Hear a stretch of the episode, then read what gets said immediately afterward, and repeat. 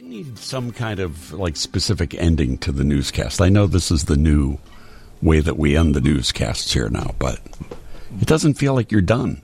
Well, I'll, you know what I um, like? I like an old fashioned. I'm Dave Schwan, WGN. News. Well, I'll I'll include that, and I'll just you know what I'll do? I'll just say the end.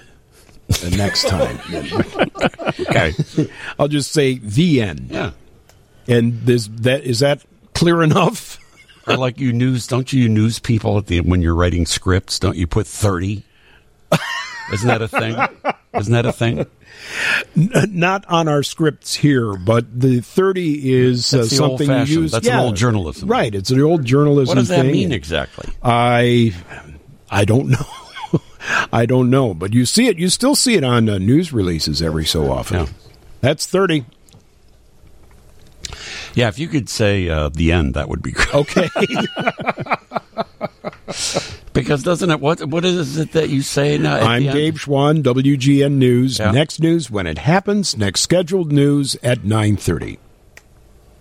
Dot dot dot. Dot dot dot. Doesn't feel. Yeah. So try it out uh, with your new way. Okay, I'll try it out. I'm Dave Schwan, WGN News. Next news when it happens. Next scheduled news at nine thirty. Dot dot dot. The end. Schwanny wearing his uh, diamond-studded glasses today in honor of Elton's final show. Morning Captain, Newsman, Fantastic. Morning Captain, Sportsman, Fantastic. Just call me Tiny Dancer. No brown dirt cowboy, huh? Excuse me. Captain Fantastic and the Brown Dirt Cowboy. You do that! Uh, I know somebody who was at the final concert in Stockholm, Sweden. And who might that Stockholm, Sweden. Yeah. Who I might want to talk. be? I want to talk like the Swedish chef on the Muppets. Dirty, dirty, dirty, dirty, dirty, dirty. Uh, Elton Jim Turano Hey, was at the final show. I had to be right. I mean, come on. You had to be. I, I didn't think I was going to. Didn't you go to the final few shows actually in Europe? Yeah, well, I, well, I, I really wasn't planning on going to Stockholm because it was it was the last show in that it was originally scheduled for 2020, and these then had to be rescheduled because All of COVID. pandemic shows, right? The last show of the tour was supposed to be in 2021 at Dodger Stadium. Yeah. But then everything happened. So I was like, well, there's really no big emotional connection to Stockholm. Right. So about six or eight months ago, I said, well, it might, I've always wanted to see Elton perform in Paris. Never saw that. He lives in Paris. He recorded Goodbye, Goodbye Yellow Brick Road and Honky Chateau and and Don't Shoot Me, some of his best albums in Paris. So he, he really likes Paris. Twenty. This is like when you start talking about forty-five RPM records and, and microphones. So anyway, I went to the Paris shows. Yeah. I, I, there's a good. That's that's true. the yes. Ampex 473 uh, recorder had a good. Uh, Okay, well then, yeah, I went to the last show. Thank you, Dean. So now Next. did you? Now when Next. you add yeah, I these did go, Dean. So you went to Paris. So I went to Paris on for my wife and I went and we spent some time there. We spent about four or five days, and then we saw two of the shows on the twenty uh, seventh and twenty eighth of June. And then everybody at that show, all these big diehard fans that have traveled like I do to see shows, they were like, "Are you going to go to Stockholm? Are you going to go to Stockholm?" I was like, "Well, no, I don't really think so. I think I'm done." Oh, you were disloyal. Yeah, and they kind of looked at me, and then I was kind of like, "Was this going to be it? Is this really going to be it?" I mean, he he is going to be, I you know, based on possible He health, Going to, he's going to be a performer. but he's going to perform again. Not and he's, and, and not he's touring, but- right. And he always, he's always said from the get go, he's going to keep performing, just not doing these city to city, month long, country to country tours. Yeah. because it takes time. right. So uh, after the Paris shows, I remember being on the plane and saying to myself, "How do I not go to the?" I was at the first one in Allentown, Pennsylvania, Yeah. on September eighth. How many shows have you been to now? 20, uh, 215. wow. I saw 36 on this tour. Yeah. Five countries. Five countries. Shwani, who have you? Uh, is there a performer that you've seen multiple times? Yes, but not even close to 215. Who would it be? Uh, probably The us. Archies? No, no, Archies? No, It was the 1910 Fruit Gum Company. That was Yeah. that was going to be my second choice. Harper, Yummy, Harper's, yummy. Harper's Harpers Bizarre. Harpers Bizarre. the Neon Feeling- Philharmonic. feeling groovy. No, probably Oscar Peterson. Oh, look Yeah. at you, Mr. Jazzman. I saw Oscar Peterson several times myself. It was A couple times in a club. back in my jazz Never days. forget that.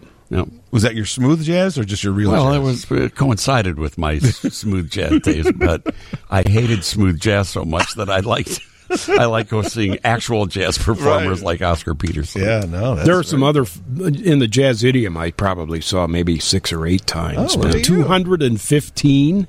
Isn't that crazy? It is, you but you know what? You know what? He likes it. Who cares? There was a guy at one of the at, the, at, at one of the Paris shows, three hundred.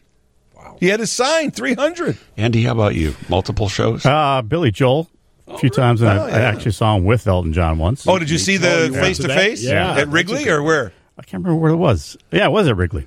I wrote the program Yeah. for that concert. I really? saw. him. I think did did he also perform with them at uh, someplace else? Elton and Oh yeah, they uh, yeah he was at. I mean, uh, he, Really? they, they performed at uh, Rosemont Horizon That's where that that's where I, I think I- have seen him. Tw- I saw him uh, Billy Joel twice there, Yeah. and once was with Elton John. he played. They played. Uh, saw them twice. Also, yeah. I don't think I've seen anybody more than like maybe four. times. but you said you saw Tina Turner quite a few times, right? uh, maybe four or five times. Yeah. that seems enough to me. Is it really? I was I was seventeen by the time I saw him four times. Yeah, turns out, turns out we do need another hero.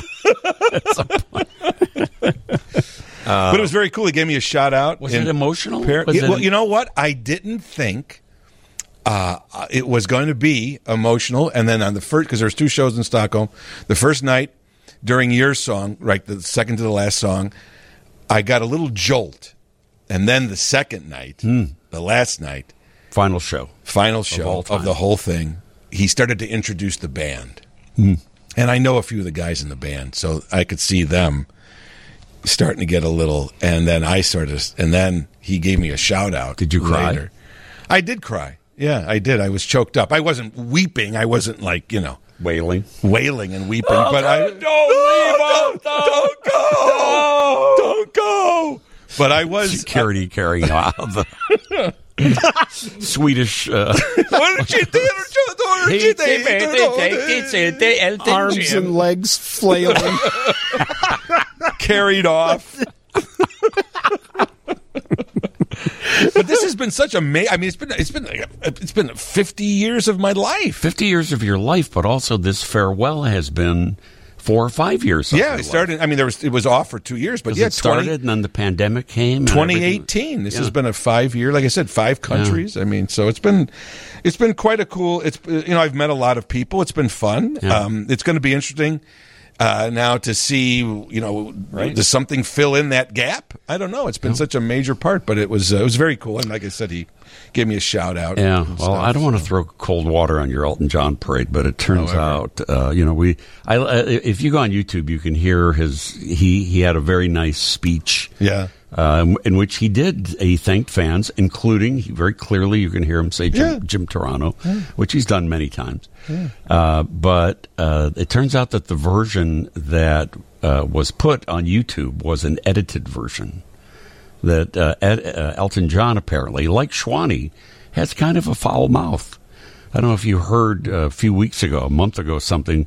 We ran uh, part of a newscast where we had to actually bleep, bleep Schwani No. because he just let it rip one day. Whoa. nice. He let it rip, and we had to. the, the big word. well, uh, uh, uh, Jack, do we have the uh, the Schwani? Do we have the Schwani? This is a. It wasn't the whole newscast. This is- it was was the- the, weather. Yeah, he was. Well, wow. oh, like uh, like that's okay. Yeah. Okay. Yeah. That's okay to drop a few bombs in the weather forecast. It's, uh, listen, this is Schwani a few weeks ago. The forecast from the WGN Chicago Weather Center increasing clouds today. High only uh, around five. Maybe some rain this afternoon as well. Rain and maybe showers overnight tonight. Low in the 30s. Cloudy, windy, cold for the season. To- with a chance of rain and in the morning and a high around 44. 46 now at O'Hare. I'm Dave Schwan. Chicago's very own 720 WGN. All seven- all seven words. Used all the seven words. All the seven words you can't say Yeah. in And one in one. This was story. revealed on the anniversary of the Lee Elia rant. Oh, Yes, right, nice. That's how that's how that started. And, and print it. yeah, and we learned that uh, Elton John also apparently has a foul mouth. Oh yeah, he's oh yeah, he says the f word quite a bit. This wa- this is the uh, what Elton John said at his final concert. We're ending it in, the beautiful city of Stockholm in Sweden. Um, my very first concert in Sweden was on the uh, 8th, 7th of July in 1971, so more or less 52 years ago to the day I first played in Stockholm. So, um, I would like to thank all the people who have been to so many multiple shows. 20 over there from Christoph. Tony, how many? 33. 40 show Dandy, 110 there, 178 Wayne Martin, 10 Fairway Elvis Roaches, 250 Jim Turano. There's a 200 down there.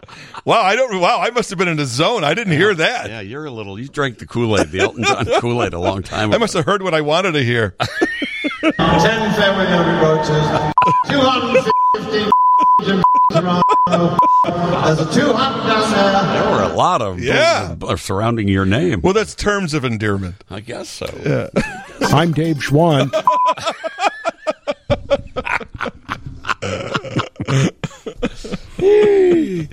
Yeah, these uh, these uh, these bleep versions of the show may be the funniest thing that we've had on the show in a very long time. Do you ever? Do you ever like like uh, like leap for the you know for the dump button and miss it? Have you ever done that? Uh, Where it gets out? no, No? no, because we have uh, there was like ten or fifteen seconds if something happens. Yeah.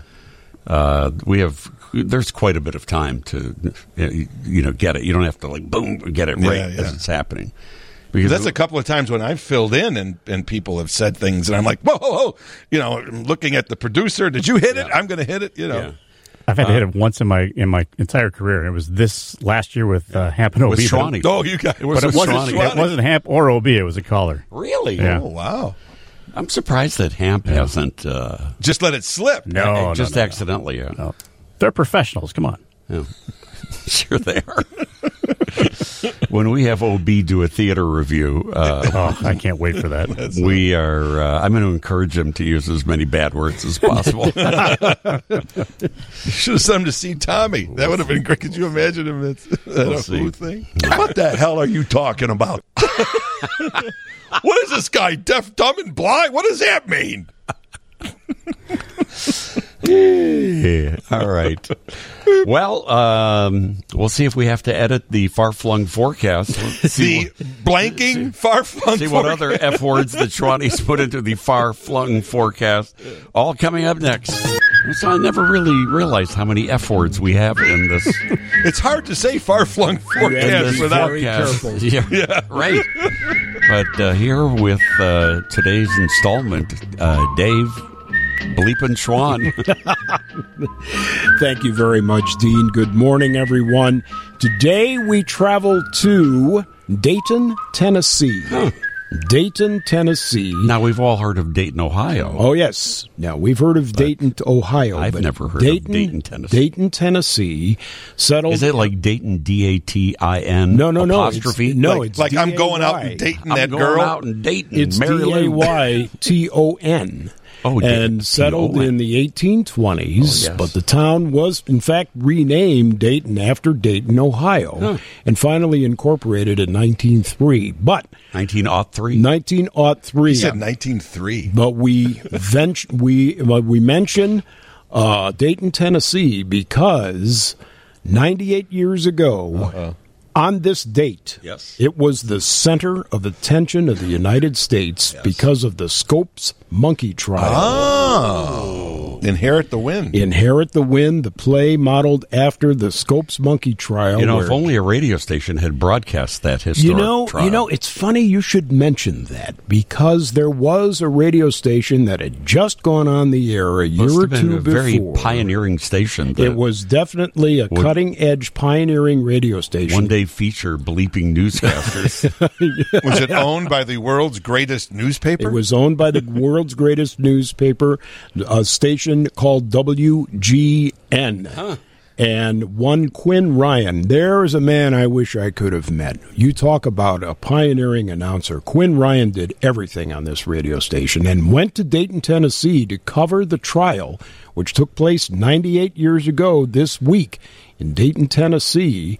And we have uh, Dayton, Tennessee now with sunny skies and 80 degrees. if, if you see the film Inherit the Wind, at the very end when they are announcing the verdict, uh, somebody runs out with a with a microphone, Yep. and there's a microphone Yep. flag that says WGN. Yes, it does. in the That's right. movie. And in the play, Don't they we- mentioned WGN. Don't we have the microphone? Yes, it's Oh, really? The, uh, From it's, the- in the, it's in the, the ho- it's down the hall is in it the, in the uh, trophy case? in a big yes. show in a big showcase. Yes. down there. Yeah. Yep. Hey, In fact, it was on loan to the Smithsonian Institution for a while. Hmm. That's why it wasn't here. I thought, you- Dean, you may have taken it. It was in your basement or something. When he was doing WDC, When he was what was doing your W- what was your basement was. radio Uh, station? my kid radio, my favorite radio station. Uh, that's one of the first things that I uh, remember seeing when I came in for the job interview here uh, a hundred years ago. And you know they're walking me down the hallway, and oh, when we were over at that dump in Tribune Tower, the uh, oh man, the, they had a, a giant. now who's uh, going to get Now they they had a, gi- a giant uh, glass wall, Yeah. with trophies and a piece of the Berlin Wall. I mean, uh, mo- uh, historic moments in WGN history. And here was this big old microphone that I had only seen a microphone like that in Three Stooges movies. Quiet, dude. Numbskulls on broadcasting. Uh, and I was like, I stopped for a second and looked at it, and it said, you know, it gave the history that that was the microphone that was used to broadcast this trial. And wasn't it the first? Uh, it it had to be the first uh, like remote. broadcast. Well, remote, but It certainly was- broadcast of a, a, a trial. Oh right? yeah, in fact, it not only was w- one of, if not the first, uh, uh, trial broadcasts, but it was actually they set up a small network of stations around the country. So other stations could also broadcast the and trial. by the way, we have visited Dayton, Tennessee. The courthouse Yeah. that the trial took place in is still there, used for uh, governmental purposes. And there's a museum downstairs in the basement of the courthouse that mentions WGN and the coverage from the Tribune, the New York Times, and really reporters from everywhere. Uh, And it was an people- international story. and people know about the Scopes trial was about that. There was a teacher that was teaching the. He was teaching evolution, Evolution. and was arrested. Yeah. yeah. That's why they call it the, monkey, monkey, trial. yeah. Well, it's nice to see that we've progressed in our thinking in America. Yeah. All these talk about later. uh, all of us monkeys here on Sunday morning. right? right. That's what when we finally get thrown in jail, it'll be called the monkey's trial again, but only because only because Schwani loves Davy Jones so much. Here we come. Walking down the street. Time once again for our check on all things health. Uh, Dr. Kevin Most, Chief Medical Officer, Central DuPage Hospital. Always a ray of sunshine on our Sunday mornings. Dr. Most, good morning, my friend. Good morning, Dean. How are you doing? Doing very, very well. A couple of uh, pretty big medical news stories this week. Uh, one of them having to do with the availability of over the counter birth control pills. Was this something that uh, was anticipated to happen? And, you know, what's your feeling about it all? Yeah, I, don't think it was anticipated to happen. You know, it's available pretty much around the world, and we in the United States have been very hesitant to to put it to a point of being over the counter. Now, medications going from prescription over the counter are not uncommon, but that's after they've been used for a long time and have been proven to be safe, which is the case with the Opill that uh, that moved here. So uh, not surprising, but probably very good, I would think, for women's health uh, that individuals will be able to do this without needing to go to their physician and having those discussions. Yeah, this was uh, such a point of controversy uh, over the years of uh, you know the availability of uh, an over-the-counter uh, contraceptive pill.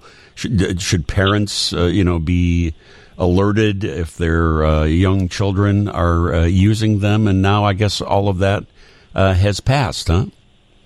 It has, um, and, and that's probably the unfortunate part about it. Is exactly what you said: the communication between the parent, the the, the child, or the individual. I shouldn't say child, but the individual and their doctor, so that they can go over everything and talk more about just the contraceptive method, uh, method that they're going to use, but also more about safe sex, about sexually transmitted diseases, Right. about a whole bunch of different things that definitely need to have a conversation between the doctor and the patient. So before they go to use this over the counter medication, you would hope that they would check in with their physician and have that discussion. Do you think that the Dobbs uh, Supreme Court overturning of Roe v. Wade had had played a role in this coming to the uh, to the shelves? You know, Jim, you would hope that it didn't, that you would take politics out of it and let science stand for itself. But really, it's, you know, that 800 pound gorilla in the room saying, wow, this probably did have an impact. It just seems So I- I would- coincidental. Absolutely. Well, it, it definitely seems ironic, Right. I mean that that's for sure. That in these days where that's such a hot button issue, that soon you'll be able to just go to Walgreens and get uh, a Snickers, some Doritos, some shoelaces. Oh no, yeah, some Or film, get some pictures developed. Oh, and give me one of those. an over-the-counter contraceptive pill. Yep. Uh, what about cost? I mean, uh, uh, will will it be prohibitive? Will it? How do how do they normally work something like that? You know, it probably won't be prohibitive, but it'll be really interesting to see not only how they price it, but who pays for it. Will insurance companies pay for it, even though it's over the counter? Pricing should not be bad. It's used, like I said, around the world, and it has been. So, you know, it's not like it's a new drug that they're still trying to recoup the cost of that from the research and development side of it. So, certainly, I would think that they're going to be looking at quite a large market, and individuals who are going to want to do this um, would probably be willing to pay. You know, they they're going to start doing the math in their minds of, okay, do I need to go to the doctor and get all these tests done before I get this? So that's the part that really needs to be communicated. Is you need to have a well-educated consumer anytime you're going to use any of the over-the-counter medications. Yeah, the uh, you know, as is the case with any over-the-counter medication, misuse of them can be very dangerous. Uh, what are the risks of uh, uh, using too many of these? You know, it's a lot of people say, "Well, if it says to take one pill, if I take three of them, I'll be three times as protected." uh, what, Yeah. what what kind of risks are involved uh, in you know now that this is going to be so much more readily available? Absolutely, and you made a very good point. The way you said it too is, I'm going to take three because oh, I missed the last two days. One of these is that this drug must be taken at the same time every day. So when you miss a day or you miss two days, it's not like oh, take two more and I'll be all caught up. Right. No, the hormonal imbalance of the body for a female will be thrown off if you miss one of these, and therefore the medication will be deemed probably to not work for a full cycle. So um, it's one of those where, depending on the population you're dealing with, and sometimes these are going to be um, younger teens or older teens, you know, people that may not be as astute in knowing that you need to take it every day if in order for this to work. So again, I still come back to it's great that it's over the counter that you can get it now with ease, but please have that discussion with your doctor so you understand the risk benefits and how to take it properly. That's exactly what I was thinking while you were explaining that. While you'll be able to just you know go over the counter and buy this now, uh, it, it it sure seems like you still need to be uh, under the advice of some doctor at least of uh, how to use this, which is honestly becoming more prohibitive. Trying to get an appointment with a doctor, I, I would assume this is also the case with gynecologists. Uh, but it, it's no easy thing to get a, an Months appointment a with. The, with the doctor these days. Months. Except Dr. Most, of course. Well, sure. Right, Al- always available to us. yeah. Yeah, I'll tell you, it, it's a big focus on a lot of health systems. I can tell you, Northwestern is probably it's one of their biggest focuses right now is access and how do we make um, doctors more accessible. And one of the things we're doing is using more what we call physician extenders, whether it be a physician assistant or an advanced practice nurse. You know, someone that can take care of some of the more routine things that I'm in for my blood pressure check. Okay, do you need to spend 20 minutes with the doctor there? Or would 20 minutes with an APN going over your lab tests and your medications be good enough? So certainly we're trying to look to make sure that we do have enough access because, like you said, if I'm going to try to use this medication and say, oh, I want to touch base with my doctor and I can't get in for three months, I'm going to make a decision there of whether mm-hmm. I'm going to try it without his use or wait the three months. Right, right. Or, I mean, uh, I, I think many of my, probably the majority of my encounters with my physician have been online or on the telephone. Uh, uh, you know, just you know, going in is it's not an option. It's too it, it's too difficult to get an appointment these days. Uh, yeah, it's, a, it's it, it is. It's amazing what COVID, the impact COVID had on the medical practices, where we essentially almost shut down offices because we didn't want all these people sitting in waiting rooms, and we found that telehealth actually does work well for many things. Yeah. Much more convenient for the patient, much more convenient sometimes for the doctor, but certainly that patient who doesn't have to leave work, go to find a parking space, pay for parking, get in, wait in the waiting room. You know, it can be a half a day versus I take it in my office and I have 30 minutes and it's going to be well used of my time. One of the other things that I wanted to uh, chat with you about is uh, the uh, findings this week that the artificial sweetener aspartame may be related to uh, causing cancer. Um, you know, there's been a lot of talk over the years about artificial sweeteners and how safe they may or may not be. Uh, now, uh, aspartame is being, uh, you know, uh, chosen, uh, and whether or not people will remove it from their products remains to be seen. But what what are the actual dangers, uh, doctor, of uh, using this artificial sweetener, which uh, a lot of people sure do? Yeah, and, and you make a really good point. Of this is I don't want to say it's cutting news, but it certainly is. This just came out a couple days ago from the World World, World Health Organization, saying, "Hey, you know what? Uh, it's okay to use some, but boy, you better be really careful and don't go beyond that daily limit of 40 milligrams per kilogram." And people say, "Well, why do I have to do math?" I'll tell you, doing the math once is probably the right thing to do. So, somebody who weighs, you know, let's say 150 pounds, you know, you should not have more than it's a lot, you know, nine cans of soda. Well, I'll tell you, there's a lot of people out there that drink more than nine cans of soda. Right, so sure. a day? It's it. Oh God, yeah. Oh yeah. Really? Absolutely. I've seen mm-hmm. that. And wow. you, you got to remember that's they're just using that as the bar to say here, if you're only going to drink a soda, here's what the bar is set. But you have to remember that sweetener is used in other things. So you really have to look and do your math to yeah. see what you're eating and make sure that you're not hitting those marks. Yeah, read those. La- you have to read those labels. You'll you'll be surprised where an artificial sweetener turns up because it's often not in a product which is sweet, but but it's still uh, put into those places, I guess, to replace uh, sugar. So we so we need to to watch the amount of products using aspartame. Uh, what about other artificial sweeteners? A lot of people use Splenda these days. They use a whole. There's a whole different variety of uh, non-caloric uh, sweeteners uh, that are out there right now. Which ones do, uh, do you think are safest? Well, you know, it, it's interesting that these are foods. So you'd think that the Food and Drug Administration would have all this research on them in long term, and and they don't. So we're sitting there still now trying to figure out. Look at our aspartame. You know, it's been used for you know years and years and years.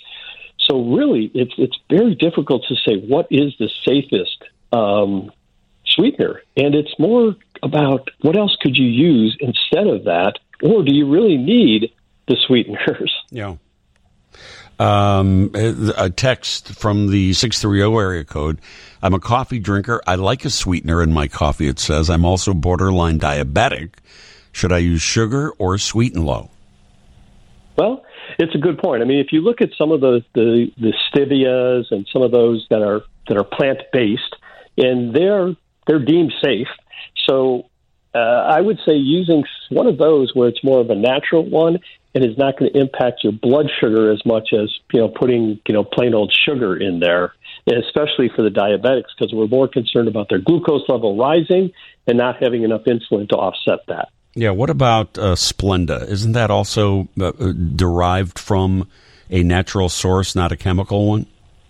Yeah, Splenda is is uh, sucralose, sucralose, so it's a it's a yeah, it's more of a, a complex sugar.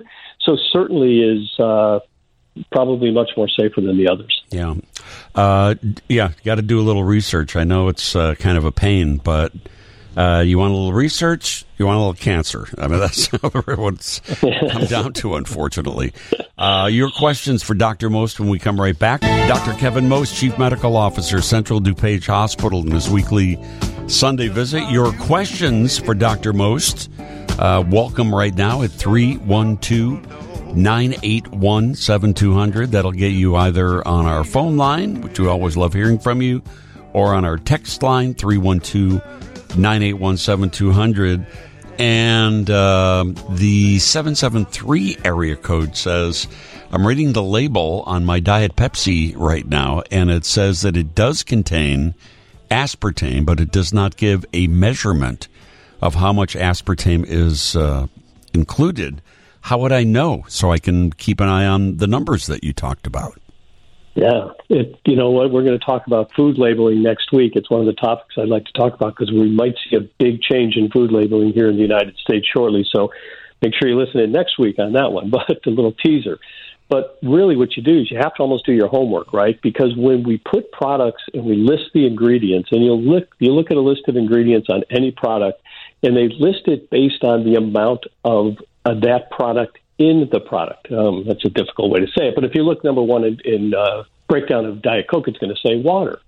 Well, these sugars are so powerful that they don't need to use a lot. So it gets to the point where they're going to have all these other ones that they have to list how much.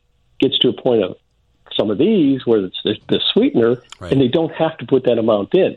So you almost have to go and do your homework and go online and do a search because of the way that we allow labeling, food labeling here in the United States. Uh, lots of texts asking about alternative sweeteners. Uh, what does Dr. Uh, Most think about monk fruit as a sweetener, uh, stevia? Uh, there, I mean, there, there's a, a, whole listing uh, on here. If you didn't want to use sugar, what would you recommend? Yeah, I mean, I like stevia. I think it's really good, and it's you know it's more natural based. Um, so that's probably one that would be really good. Um, you know, but you also have to look and go. You have to do your homework, right? Because it is everywhere. We talk about you know just the sugars, but no, it's in candy, it's in chewing gum, it's in bakery goods. So you really have to look to do your homework if you're going to be looking at products that you're buying. But you can look and sit there and say, go through all of the sucralose, like we just talked about, right? Is the Splenda.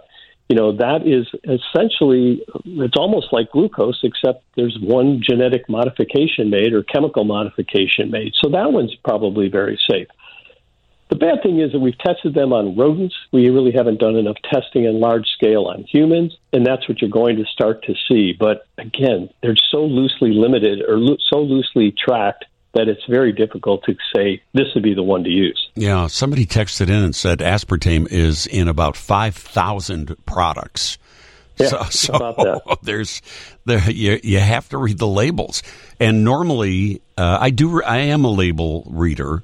Uh, aspartame or the sweetener is normally one of the very last things that it lists. So you have to go through this, you know, long list of chemicals that you have no idea what they mean uh, until you see sucralose or aspartame or something which is uh, a sweetener. Um, 630 area code. Uh, why is it that pink eye seems to be so rampant right now? Yeah. So, pink eye, let's just talk about it, right? What is it? The words just tell me what the symptom is. So now you have to look at it and say, okay, what can cause pink eye? In the spring, can we get pink eye from allergies? Absolutely. Can we see pink eye and running through rampant through schools because how contagious it is? Absolutely. And then here's the wild card right now is that the XBB strain of COVID, one of the symptoms is pink eye. So we are seeing a lot of it. Whether we've gotten away from washing our hands as frequently as we used to be, you know, during COVID, we were washing our hands religiously. Have we stopped doing that? You touch your eye, you shake someone's hand, and you can give them pink eye very easily because these viruses and bacteria that cause it are extremely contagious. That being said, it's not a very um, uh, devastating disease. For the most part, it's going to be self limiting and run its course.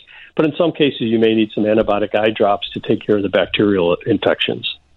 815 area code is asking uh, Does the doctor believe once on a CPAP machine, always on a CPAP machine? Uh, this assists people who are breathing who have sleep uh, apnea. And I've seen television commercials. Oh, we one of these weeks, Kev, we have to talk about just all the claims that some of these television commercials make on th- things Yeah. that can be cured. But um, I, I've seen a television commercial that says this replaces the CPAP machine. It's uh, and it lo- it just looks like a patch on somebody's arm or something like that. Is there is there an alternative? It didn't make any sense to me. No, it's interesting the way that you lock you that you saw that commercial. So what you're talking about is a, a, a product called Inspire, which when you saw it's a patch on her on their skin, what it is is that activates the CPAP machine, or excuse me, the the CPAP portion in their mouth or in the back of their throat when they go to sleep. So it's one of those where you turn it on, you turn it off, but it's it's surgically implanted in the back of your throat there to act just as a CPAP machine. Oh, they don't say that. Yeah. Yeah. Oh, Oh, man. she's lying there like Yeah. you know, like in heaven. Big smile You know, you don't know that there's a whole contraption going on in the back of her throat. Yeah. Yeah. So, uh, has it uh, been effective, or is it just one of these TV things that? Oh no, it, it's been effective. You know, and these are placed in the hospital. Uh, so, an ear, nose, and throat doctor will will place that and and, uh, and then place the monitor as well. So that's one way that you could say get off of CPAP. Another way, a lot of CPAP is due to the weight of individuals. So really, if you lose some weight, sometimes that will certainly help. Um, but individuals say, I'm going to stop my CPAP. They have to understand that the health risk associated with sleep apnea are much more important than learning how to sleep with a CPAP machine, which, like you've said, have gotten better over the years. They used to be these big, huge, loud contraptions, Right. and certainly they're getting smaller and more quiet. But the impact it's making on individuals' health with heart disease, hypertension, you know, sudden uh, sudden death, those are really important. Not to mention, super attractive to your sleeping partner. Uh, also, Yes. when you've got this, you're basically wearing a catcher's mask on your face. Just to work it in. Really? Yeah, you just have to, you know, Okay. become a fetish. All right, it becomes like a baseball. Yeah. All right, I never thought of that. I never thought like a Chris Chelios kind of thing. It might be. A creature from the Black Lagoon. Oh, Give me some- Wow, you have an active imagination, my friend. Uh, yeah, it is uh, super important, but uh, well, it's it's something that's worth reapproaching then uh, for a lot of people because uh, the early incarnations of uh, CPAP and the masks and facial devices apparently has changed. I've I've seen uh, where there are uh, devices that you put in your mouth that push forward like your upper teeth and uh, I, I don't know moves your tongue out of the way. I, I don't even know what it does but it, it just seemed like that that seems a little choky also Yeah, but with all the sleep apnea, what happens is the back of our throat essentially closes to a point where we're not getting enough oxygen, and then eventually you stop breathing. And if the body tells you, hey, time to start breathing, and then you force yourself to start breathing, that's why you have poor sleep patterns. And unfortunately, that's puts you at the risk. So all of the CPAP, whether they're you know things that you're putting in your mouth, the Inspire, the CPAP machine, the goal is to keep that airway open the entire night so that you can sleep. yeah Dr. Safely. Dr. Kevin Most Chief Medical Officer Central DuPage Hospital always a great visit and I hope you have a great Sunday my friend thank you You you got it, Dean. We'll talk soon. I uh, was going through the uh, text line here. You know, we get a lot of uh, questions in for Dr. Most, and we only have a certain amount of time to answer the questions. So, uh, Schwani, Andy, uh, Elton, Jim, I thought we could answer the medical question. Oh, sure. Got any more wives' tales you want to throw out? how, Calling Dr. Howard, Dr. I Fine, mean, Dr. my Howard. God, this is really. how difficult can Is it this be? legal? Calling Dr. Howard, Dr. Fine, Dr. Howard. I think we're breaking the law here. One of them says, I'm going outpatient for hernia surgery. What can I expect? It's going to hurt. I've had that done actually. Oh, Oh, all right. oh, There uh, we go. all right. The There we go, Doctor Andy. Dr. I was- I was Dr. actually- Andy, what, uh, what, What- can we what- expect? I was actually born with uh, a little hernia, and it, it reared its ugly head uh, near the abdomen.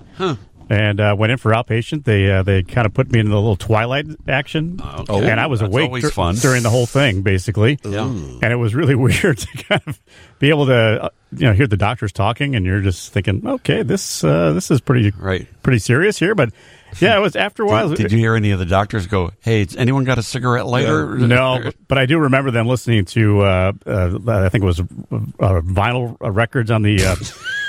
Uh, what- what's that? Sirius XM channel. You know, Right. that, uh, Yeah, the classic vinyl. Classic, classic vinyl. They were The listening doctor to that. going, hey, nurse, you're a good dancer. Awesome. Yeah, they were discussing the merits of. Uh, I can't remember what the song was. Blue Whether it was Oyster Cult. really a classic or not. so for so Don't so, fear know, the Reaper. To get back Exactly. to our medical question here, Yeah. uh, what was it, what was post op like? Was well, it post-op- painful? Yeah, it was. It wasn't painful, but it was. Uh, you know, it. Uh, you had to. You had to redress the. You know, the area a couple times. All right.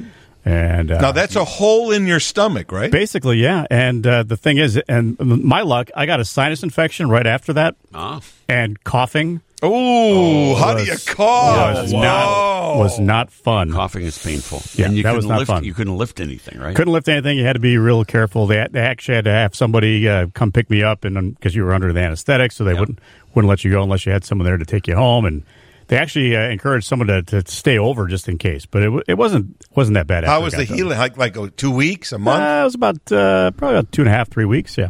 You know what else uh, I would recommend? Uh, and you know, we're not doctors, but we can. but we, we pretend to be. yeah, that's not stopping us. Uh, after you have your hernia operation, you now you know what to expect from Andy.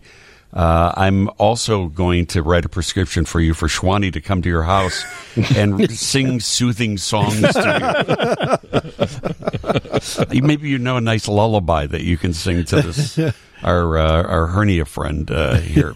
So that's been our new uh, feature: uh, medical information without any knowledge whatsoever. Uh, tune in again next week. Spring Nice is to like have little blue eyes back here on Sunday morning. and Mars. In other words, Why words, don't you do a show on Sinatra music? hold. You think it would last? I don't know. You think anybody would listen? Uh, he's, he's blue eyes. In other words, He's got eyes of blue. of course they would. Eyes of blue. kiss me. Schwani, you probably uh, are already aware of this because you're history buff number one. But also, are you singing? Who's, I am. Who's singing? Oh, was. Not me. Let me. are all I long for. well, if you could throw in as many distractions as possible, that would be great. All right. All right. Uh, so, Schwani, uh, you're a history buff and a space buff, as I am also. Do you know that it was on this day in 1969 that the Apollo 11 That is correct. uh, mission took off That's right. for the moon? Oh, It took off. It didn't land. Took off Right. on July the 16th, uh, but landed on the moon, right? On July 20th. On the 20th. 20th, Yes. One small step for man. Yep. one giant step. Over 50 years ago. Can you believe Isn't it? that crazy? Wow. I remember it like it was yesterday. It's it's weird when you say it's 50 years ago because that sounds like something your parents would say. I know, but it's now 54 Yeah, years it's, ago. it's more than 50. remember seeing uh, Raggedy Ann uh, Ah, back you. 50 years ago. My mom kept, I still have, she kept all the newspapers. oh, yeah. I did. I still have them. Yeah. Yeah, I did. I finally got rid of them. I thought, why am I keeping Yeah, I know. It, there's the, it, I can go on my phone and open up that page. But I had a Sun Times uh, for that when, Yeah. when we landed on the moon. Of course, the picture of Neil Armstrong. Yeah. And my, my dad has shined his shoes that morning.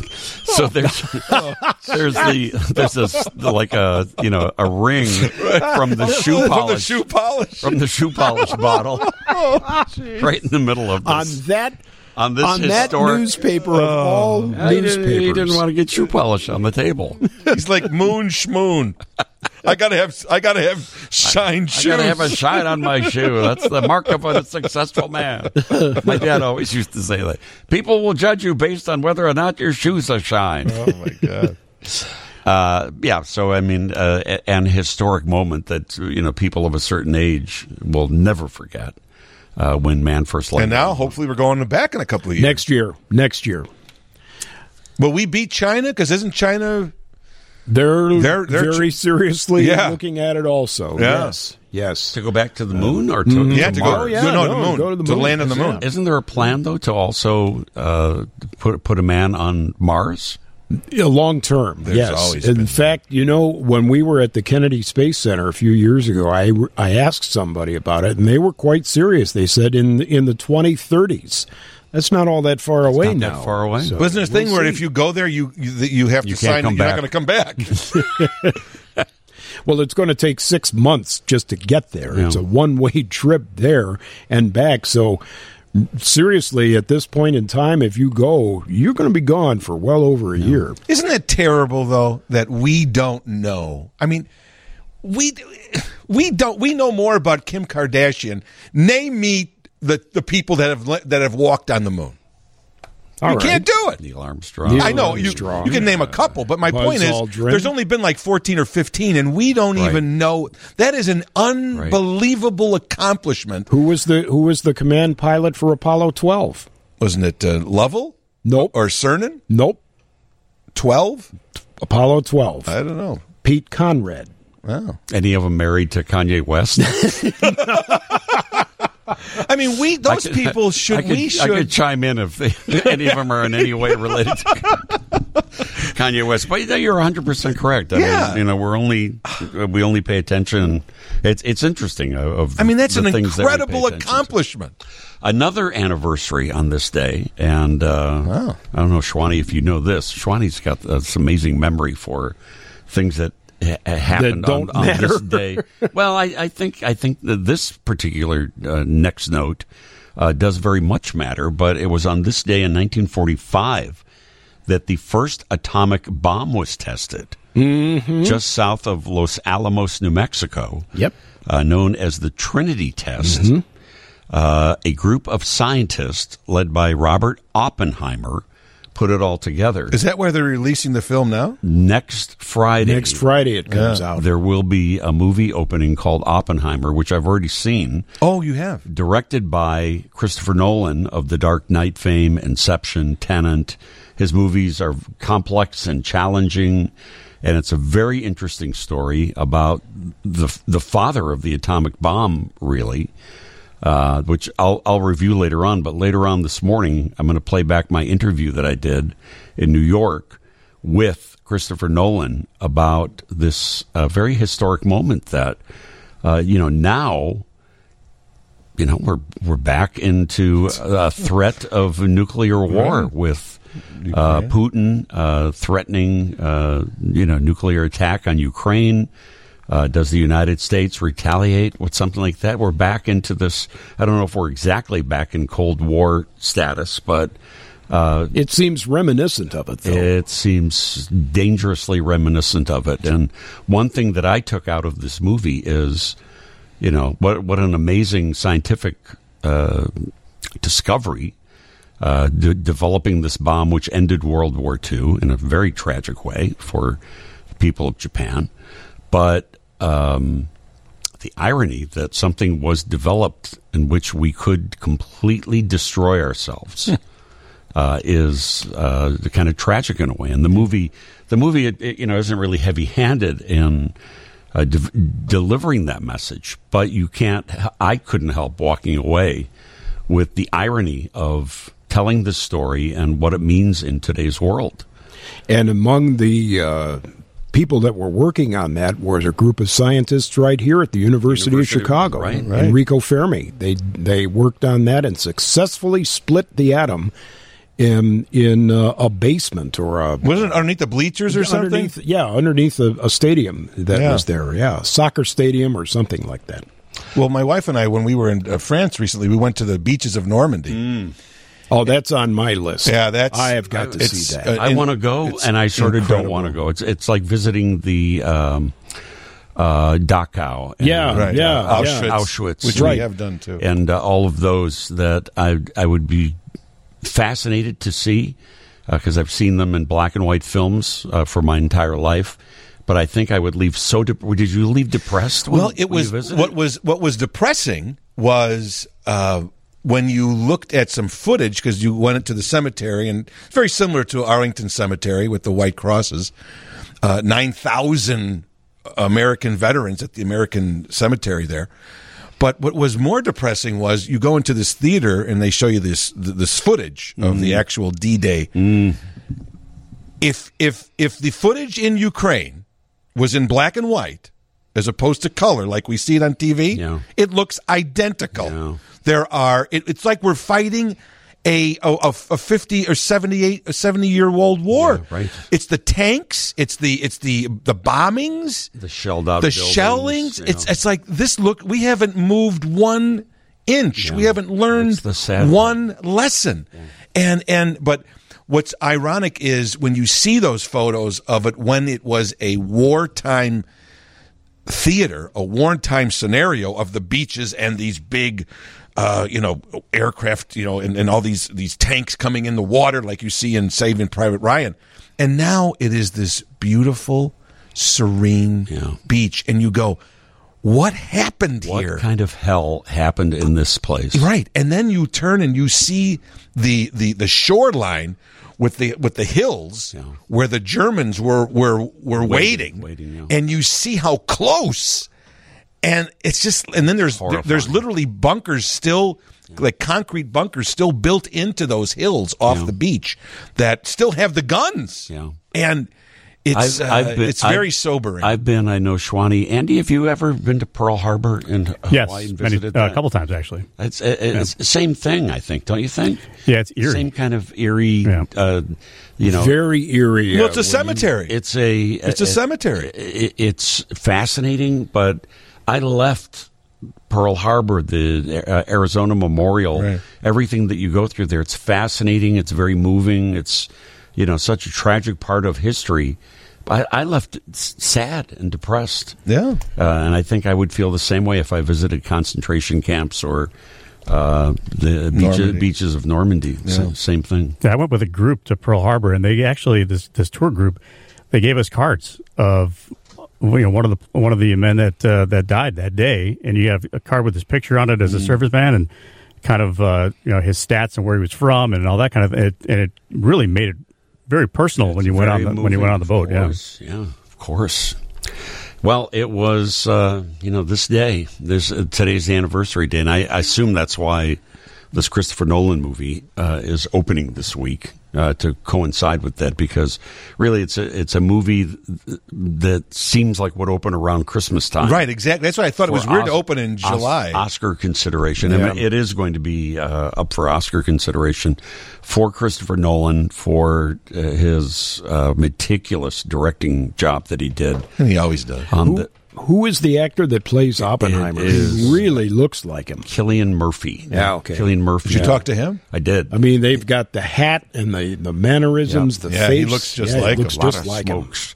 A lot of smokes. A lot of cigarettes. Uh, I can't answer that question until I light my cigarette. What does Robert Downey do in that film? Robert Downey is, I, I forget the name of the character, but he is the government official who is in charge of this new uh, atomic uh, project, the Manhattan which is being de- developed. Uh, and uh, he's phenomenal. He's going to. Killian Murphy's going to be nominated. Robert Downey's going to be nominated. It's an amazing performance. Matt Damon is in the film uh, as the general who was overseeing the project along with Oppenheimer. And Emily Blunt is also in the movie, who's amazing. and uh, she plays the uh, the wife or girlfriend. I, I wasn't 100 percent sure Of Oppenheimer. of the uh, re, you know the official relationship between uh, Oppenheimer and her. Uh, but it's uh, a be- beautiful movie. Uh, you'll hear uh, Christopher Nolan. He'll be on the show with us a little bit later on to talk about it. Next week, I'll have my interviews with uh, Killian Murphy, plays Robert Oppenheimer, with Matt Damon, and with Emily Blunt, all right here. Coming up, we'll get into our weekend theater segment. Uh, the annual Dance for Life benefit is uh, going to be taking place in a couple of weeks. This is the event that I ho- hosted for the first 20 years of its existence. It's a benefit performance in which uh, dance companies from all over Chicago all uh, perform for free. They donate their services, uh, and they all appear on one stage in one night. And uh, this year it's going to be August 19th at the Auditorium Theater. We'll talk more about which dance companies are included. And uh, the nice thing about it is it's an incredible night of entertainment. Uh, and it's a, a great benefit to help uh, dancers who are in need, in need of uh, health care. So we'll uh, get into that a little bit later on. That's something that you, uh, Elton Jim, have not explored. You are, I mean, you're a, you're a Jefferson Award nominated uh, thespian now. Right, but I'm not. I'm But not an not equity. I'm not, not- an equity actor. What is I'm, it? I'm non-equity, so I don't. I'm not in the union. But you could still dance on stage. Oh, I've. Da- oh, I have danced. You have. Oh yeah, I've been. How have I not known this? I was in Young Frankenstein. I was, uh, and I was in uh, the Buddy Holly story. I've been in a couple of musicals. Really? Oh yeah. Not very good, but I mean, I I know how to dance, but I don't know how to do choreography Yeah. kind of dance. I mean, I remember when when they were in the first rehearsal at, for Young Frankenstein, and they're like the, the choreographer's like, so then we'll do a two step. You know, they're all this this lingo. Dance lingo. Yeah, and I'm like, and all these other people that are trained dancers, Hamina, hamina, hamina, they pick it up in two seconds. Yeah. And I'm like, wait, what, what, what, what? it was, I basically said, look, I could do this as a joke. Yeah. Like, I don't know how to do it because I don't, and I'll make it fun. Yeah. But if you want somebody to dance, put me in the back. An actual dancer, right? Yeah. I uh, in my 20 years of hosting uh, Dance for Life, which was a joy. A couple of times they said it would be really funny if we got you involved in. I said I'm, uh, uh, you know, same thing. Yeah. It's like at a wedding, I'll get, I'll get I, up and I dance. love to dance. but uh, you know, for what they wanted to do, like swing dancing and Right, and all these- choreographed, I said, think Jackie Gleason doing Right. funny dance moves. That's- that's what I be- do. That'll be me on the dance floor. That's my move. and unfortunately, uh, some of it has been recorded. uh, Uh, I think that I've confiscated most of the copies of the tapes. I have nothing but respect for, for dancers like that because it's amazing. Like, it is. Yeah. And like I said, they don't even know what they're doing. The choreographer comes out and says, We're going to do it. Da, da, da. Okay, let's do it. And I'm like, Whoa. They, they don't even take it, they don't even like re redo it one Oh, time. they, just the- they just know what the deal yeah, is. Yeah. it's unbelievable. Well, we're going to talk to the executive producer of Dance for Life just to give us the uh, you know all the details on the event itself. It's it's a fantastic evening of uh, entertainment if you love dance, but also uh, the, chore- the the choreographer who has done the grand finale for this show. I'm pretty sure since the beginning of Dance for Life, maybe like 30 years ago, Randy Duncan is a world renowned. Uh, choreographer. He's uh, coming up to join us as well. 1036 Dean Richards Sunday morning. That's Gene Kelly, right? That's Gene Kelly, uh, 1952. American in Paris, right? In Paris, yeah. I could listen to this all day long. He was so athletic. So great. My gosh, So when you great. watch the stuff that he did, Uh, you, you don't want to see the athleticism of uh, dancers. The show, Dance for Life, uh, is for you, as I mentioned a few minutes ago. I hosted the show for the first 20 years of its existence. It started off as an AIDS fundraiser uh, to help dancers uh, who were uh, affected by HIV and AIDS but had no insurance uh, try to live. Uh, back in the early days, literally just try to live. Uh, it has now evolved into a health uh, fund for dancers uh, who are, you know, living with a, a variety of uh, ailments. Uh, this show, Dance for Life, is amazing. But I would, you know, in between, I, I would introduce uh, each of the acts, and you know, Tubby is standing backstage. Wa- watching these dancers stretching and you know limbering up and getting ready to go on stage and perform flawlessly. you can do jazz hands, can't you? I can do jazz hands, but jazz, pretty much any other part of my body is, you know, there's a, a lot of uh, work that goes into something like that. It's amazing. I mean, you you think about. Uh, the kind of athleticism that a football player might need, or basketball player, or any athlete really. Uh, and I would argue that uh, a dancer goes through just as much uh, physical stress uh, and endurance and training as anybody else does. Without a doubt. It's part of why it's so great to see this performance, Dance for Life, which I'd mentioned to you is uh, this year will be August 19th at the Auditorium Theater. Uh, several different dance companies all donate their time and appear on the same stage in the same night. They each do, uh, you know, a number or two, and then the uh, the next performer uh, comes. Know, the next dance troupe uh, comes out. Uh, joining us on the line to talk about it is uh, the d- executive director of Dance for Life, Nathaniel Ekman. Nathaniel, welcome to the show, and great to have you on with us today. Thank you for joining us. Thank you. It's great to be here. If you'd like me to come on and recreate this Gene Kelly number, "Got to Dance," you know, as a big opening number, something like that, I see you with an umbrella and a light and a light like a singing in the rain Yeah. kind of deal. Yeah, I see you doing that. Well, back in the old days, we did the show at the Skyline stage on Navy Pier, so it would have made a lot of sense. Now it's at the auditorium. Um, talk to me a little bit about uh, what Dance for Life is about. As I had mentioned, a fantastic night of entertainment, but also a great cause, right? Right. Yes. Uh, Dance for Life is a great event and a great night. Uh, it is the primary fundraiser for Chicago Dancers United, and uh, Chicago Dancers United is, administers the Dancers Fund, which uh, makes grants to dance professionals uh, in Greater Chicago, uh, as you said, for a variety of uh, health and wellness conditions. And uh, who will be actually performing this year? Uh, we are joined by 10 of Chicago's premier dance companies and freelancers. Wow. Yeah, we um, we have Boom Crack Dance Company. Uh, we have Chicago Tap All Stars. Uh, together are Giordano Dance Chicago and South Chicago Dance Theater for one of the pieces. Giordano Dance. Ballet. Giordano Dance has been one of the originals in Dance for Life. I think since the very beginning when we used to do the show over at the old Organic Theater uh, on on the north side when when it first started. But they're they're originals along with uh, Joffrey Ballet and Hubbard Street. I mean, there there are some people who have been with this event since the beginning.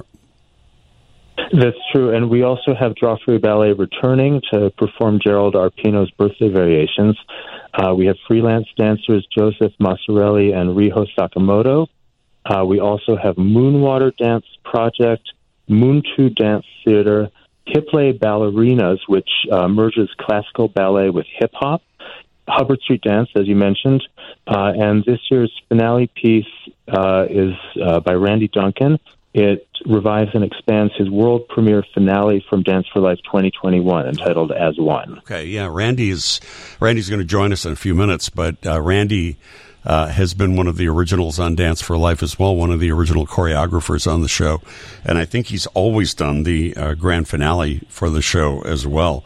So uh, you know, the usually back in the old days we had six or seven dance companies, but you've upped it this year uh, and are adding even more. So it should be a pretty spectacular night of uh, music and dance.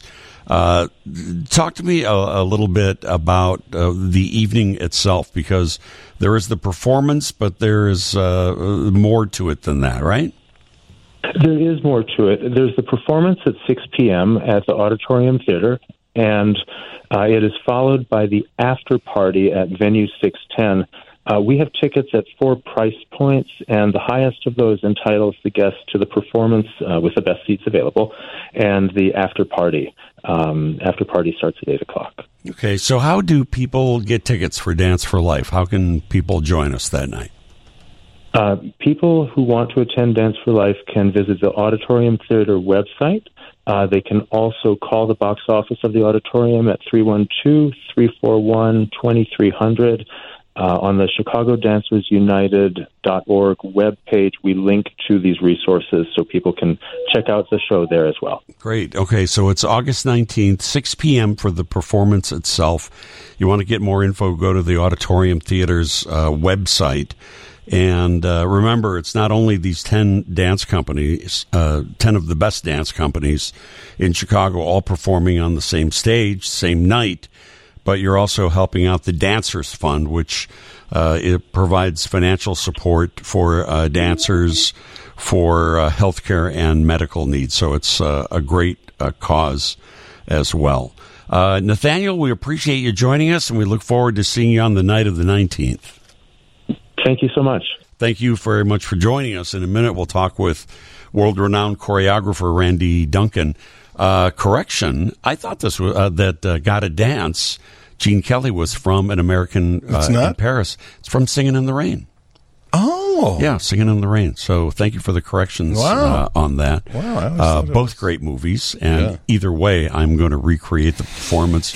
if not a Dance for Life, look for me to be doing a big entrance at Tree Time uh, when we do our we should all we should all we should do like a flash mob. a big dance number. yeah, we should get a choreographer and we should all do it. I'm all for things that don't make one bit of sense on the radio. Well, that fits right in. That's which is pretty much the show. Uh, 1044, we'll come right back. Talking dance this morning on our weekly theater segment. Dean Richard Sunday morning, 720 WGN, it's 1047. Uh, talking about the annual dance uh, fundraiser, Dance for Life, which will be August 19th this year at the beautiful and historic Auditorium Theater uh, where 10 dance companies, 10 of the very best dance companies, all will perform on the same stage the same night. And uh, all uh, wrapped up in a big bow by the world renowned choreographer Randy Duncan, who has uh, worked this show uh, pretty much since the beginning. Uh, I know, you know, back when I started hosting uh, Dance for Life when it started 32 years ago. I can't believe that. I just saw it in the press release. I was like, wow, I'm I'm old. the uh, Every story you tell now is thirty years old. well, You it's, know, I mean, it's what can just. I say? I know, not you. I mean, anyone. It's like Oh, anyone- any- any, any of my friends when we said any story we tell Yeah. starts at thirty years ago. well, and and I always think, uh, do I sound like my parents talking about Fibber McGee and Molly? Exactly, you do. You know, where when we were little and we were like, Yeah. I don't have no idea what you're talking about. And I'm sure that's how we all sound now to uh, the youngsters. But uh, it was a it was a group of uh, young people from the dance community uh, that started this show, and uh, they called me and invited me to host it. Uh, and I was honored to be part of this great event. As I say, it started as an AIDS fundraiser and has evolved now into uh, much more than that. But um, I was I was glad to be part of the the team that started uh, all of this, and that included choreographer uh, Randy Duncan, my longtime pal. Welcome to the show, Randy. How you doing there, my friend? Hey, my handsome friend. I'm doing well. How are you? I'm doing very well. Nice to uh, see you. Not nice to talk to you. Uh, Yeah. And and uh, you were did you do the our first Dance for Life show? I mean, you've been there since the very beginning, right? Um, well, the company that I was the artistic director of, uh, Joseph Holmes Chicago Dance Theater, um, which has disbanded uh, uh, since that time, um, performed the very first one. And Keith Elliott, of course, was one of my dancers. So he started. Oh. Yeah, yeah. And then two years later, I started with the finale. I gotcha. Um, okay, so you were yeah. you're involved with your dance company first, and then that evolved into you taking dancers from each of the companies and putting Exact. putting together this performance, uh, kind of a, a combined company performance of what is always a showstopper. Um, Yeah. and uh, uh, it, it's it's been amazing, isn't it? Really, I mean, the evolution of this uh, project to help others has turned into one of the premier entertainment nights in Chicago, hasn't it? Absolutely, it really has. I mean, with the likes of the Joffrey Ballet and Hubbard Street and Giordano, uh, I mean, it's really. I mean, they've been there since the beginning. Um, it's just turned into something uh, extraordinary. Not to mention the support. You know, the reason why we do it. So uh, no, it's really, really been great, and I've uh, certainly had a uh, and continue to have a wonderful time working with these dancers. Yeah, uh, I, you know, we have to acknowledge you mentioned Keith Elliott, who is, uh, you know, one of the founders of all of this. Uh, we have to mention Harriet Ross, uh, Absolutely. who was, you know, one of the founders. Danny Copelson, uh, all of us, all of us old timers who were there uh, back in the in the beginning, back at the old organic theater that's not even there anymore. It's it's a con, it's an apartment building now where the original theater was. and it, That's right. the show, uh, you know, went it was in several different theaters, and for Yeah. many years uh, out at the Skyline stage at, at Navy Pier. Yes. Uh, you know, so whatever the weather was, more often than not, incredibly humid.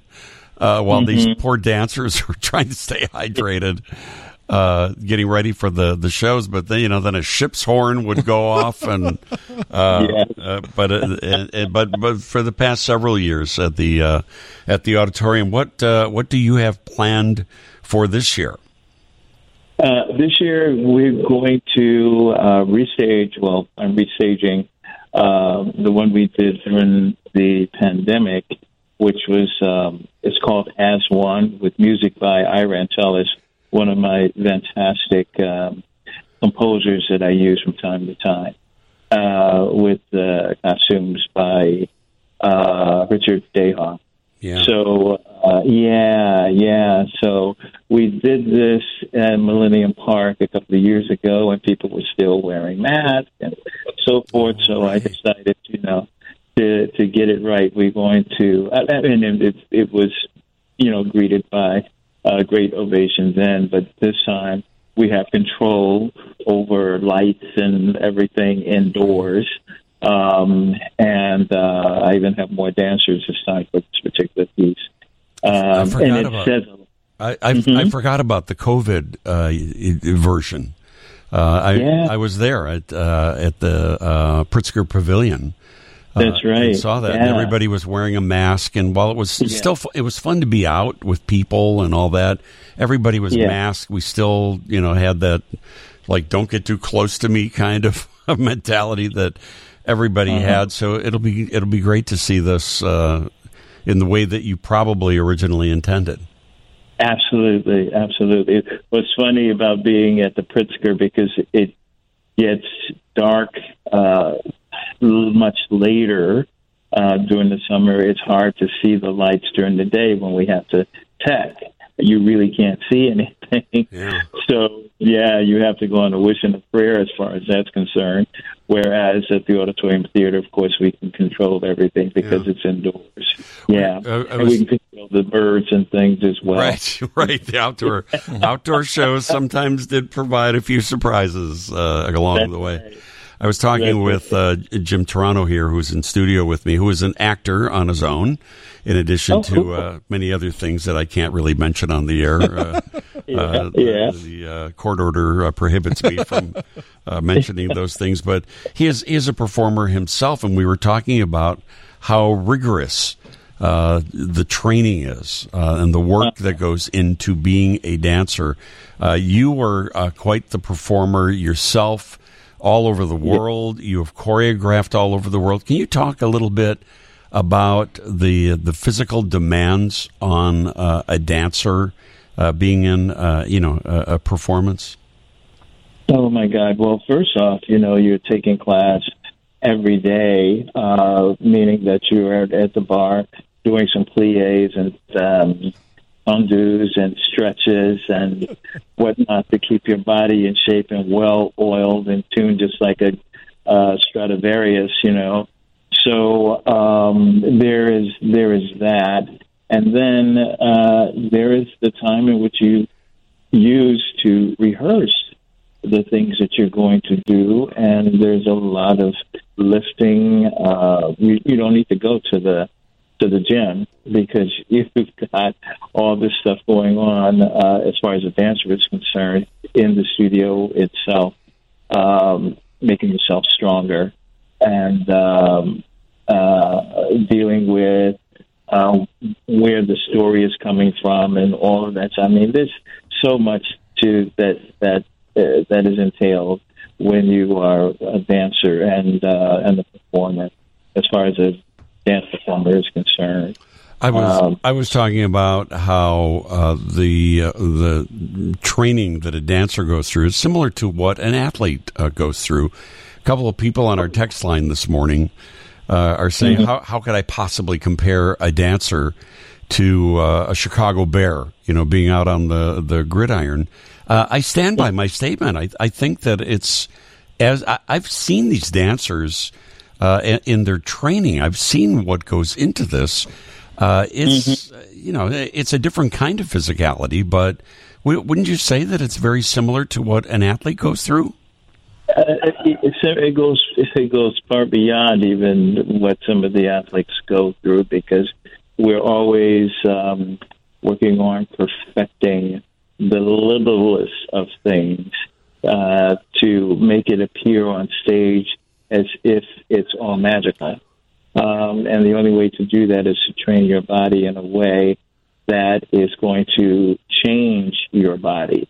Um, so it's it's very very similar to the athletes, but I would say uh, going beyond that.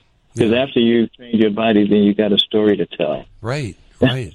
yeah. Well, uh, Elton, ex- explain what you were talking about when you were you were in Young Frankenstein. Yeah, well, I've and- I've I've uh, you know I've I've been in a couple of musicals. I do more dramatic or straight plays, but I've done um and and even at the audition uh, uh you know phase, I've it's always been so interesting that the choreographer will tell everybody, okay, we're going to do a da da da da da da. You know, you you have your own language.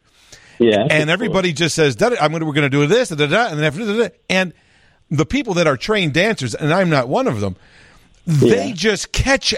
You don't even redo. You don't even practice it. You just sort of tell them the order. It could be seven or eight different moves, and Yeah. and they just boom. It's it's it's Yeah. incredible. Not Yeah, even they- yeah, and they they never did it before. They never did this Uh-huh. this sequence, and you just bark it out, and they do it.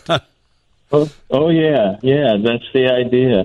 That's all behind the training and and the vocabulary that you learn as a as a dancer. You know, chasse pas de bourrée, double tour. You know, uh, entre chakat. Yeah, Yeah, I Those thought those kinds of- were menu items. I was, I said, yeah, I'll have, a, I'll have a bowl of that. Oh, yeah. and in some cases, that's what it sounds like. But sure. But yeah, no, I mean, I have nothing but uh, but respect because not only did you, like you said, the the the, the training and the toning, but uh, but then just the ability to do that. put it uh, all together. You yeah. know what? You know what I always think is, how do they remember all this? I know. How do they remember all the steps? But they do, and it's uh, that's the beauty of the art. Well, art. that's why they're pros. Dance for Life 2023 is Saturday, August the 19th, 6 p.m. at the Auditorium Theater, downtown Chicago. And you can get tickets by going to auditoriumtheatre.org. Uh, Randy, I'll be there at the show this year, and I'm looking forward to seeing my longtime pal. Uh, it's great, I'm great to so talk to looking forward to to seeing you. I think Schwanny was going to stay hydrated on a show- show like this. I, could, I could cramp up at any moment. You ever get those those those uh, Leg cramps. those those calf cramps Yeah. in the Oh, middle of the yeah. night? Yeah. Oh Yep. my Yep. god! What the heck is that? You have to jump out of bed and Oh, straighten your leg. Welcome to old guys talking about aches and pains. But isn't that crazy? It's just so. s- It just yeah, it it's totally extremely painful. tenses up. Extremely painful. Um, I want to ta just take a moment to thank. We have the most wonderful listeners, Schwani. Best in the world. Andy, don't you think we have? We definitely do. We hear uh, such nice uh, comments. People are so nice. Uh, I get emails all the time of people saying how much they enjoy. They look forward to Sunday morning and us goofing around and having some fun and providing some laughs. You, you probably, Andy, you probably get some. I would imagine. Yeah, people, uh, you know, stop me on the street. I'm just kidding. Uh, yeah, they. I do have. I, I've gotten some comments. Aren't you the guy with the hernia? Thanks for the update on your hernia, man. uh, our our new. Let me uh, show you my scar. Yeah. yeah. We we decided that uh, we're going to start doing a feature on the show where we answer medical questions, even though we have no knowledge From whatsoever. Dr. Howard, Dr. Fine, and Dr. Howard. Well, uh, somebody uh, somebody uh, sent a text in suggesting a name for this feature, everything but Doctor Most, and then uh, Elton Jim came up with really, Yeah, questions for the quacks. yeah, oh, I like that. perfect questions for the quacks. Questions for the quacks. How about questions for Doctor Least? Dr. Least, Dr. Least, and Dr. Least. Exactly. Uh, but uh, Dr. Least, Dr. Less, and Dr. Moore. lesser? Yeah. less, lesser, less. we uh, we we just get such nice uh, feedback, and we really uh, appreciate it. But maybe uh, none has summed it up better than the seven hundred eight area code, saying that uh, I love the show.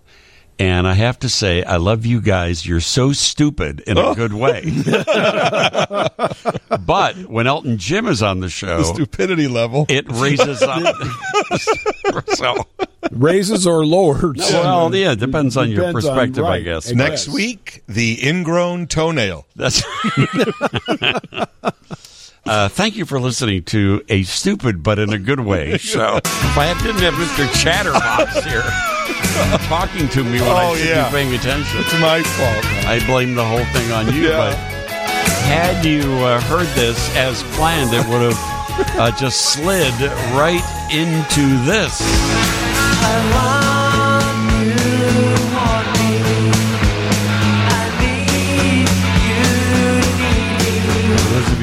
Of uh, text in, uh, will will Elton John, uh, Elton Jim ever be quiet? You should hear him during the breaks. uh, Dean Richards, Sunday morning, WGN, Schwani and Andy and uh, Elton Jim is here, fresh back from Stockholm, Sweden. Beautiful city. You ever been there? We went to see the final Elton John concert. I have never been there. No. Stockholm is. We were there several years ago uh, as part of a cruise, um, and so I remembered a little of it. But it is just a gorgeous city, very beautiful. I didn't know it. It's comprised of like fourteen islands, That is correct. so there are all little w- water tributaries. Oh, nice. in between all the land. So you go on a little boat. And you go through. They have a beautiful amusement park that's right off the water there. Nice, yeah. It's gorgeous. Never been to anything Sweden. Been to Andersonville. Went to the Swedish bakery a couple of times. The McDonald's there has McHerring, which is nice. that's, that's nice. that's nice. One Yeah, that's very good. Good Swedish. I had some Swedish meatballs, and they really were good. Was it as good as IKEA? Well, not as that. I mean, they weren't as good as that. The reason that I'm playing a little cheap trick. yeah, why are here you playing Cheap Trick? Uh, it's their finale appearance in the Chicago area tonight What? at the Metro. What do you I'll mean? be there. Oh, you going? I'm going. Nice. Andy, Mr. Concert Goer these days. What do you mean it's their finale? What do you mean? They're not touring anymore? No. Wow, I didn't know they were quitting. Wow. How many of their shows have you been to? About seven. I love Cheap Trick. Yeah. I interviewed uh, Rick Nielsen a couple of times here at WGN. He's, uh, and, yeah, he's a good guy. yeah, I love them. Good guy, great band, rock and roll Hall of Famers. Yeah. Uh, but G, uh, at the uh, Metro for tonight, not a huge venue. I would guess it's sold out. But Oh, if you're gotta be.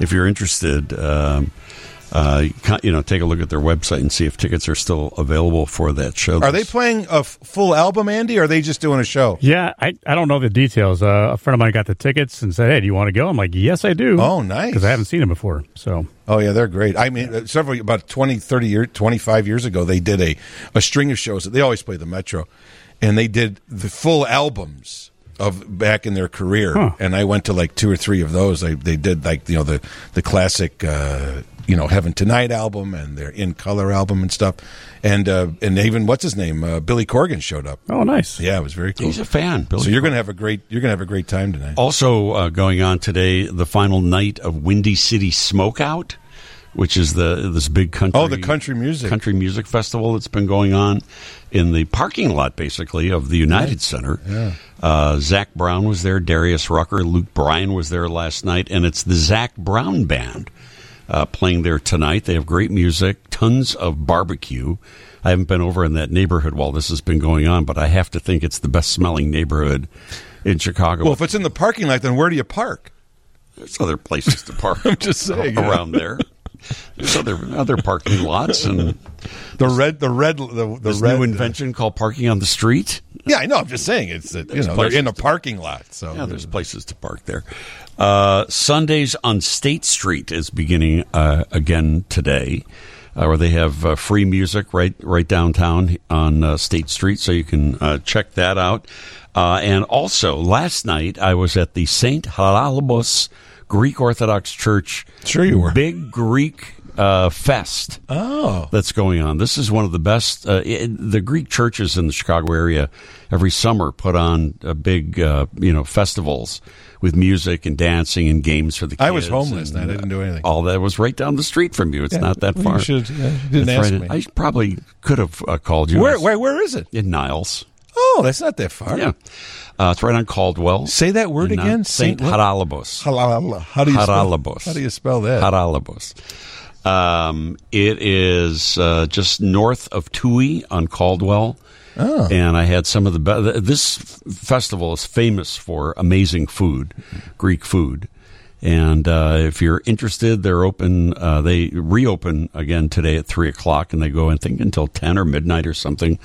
Uh, but it's always so much fun. Uh, the Greek dancing, the j- just everything. So uh, get out there and have some fun. What'd you eat?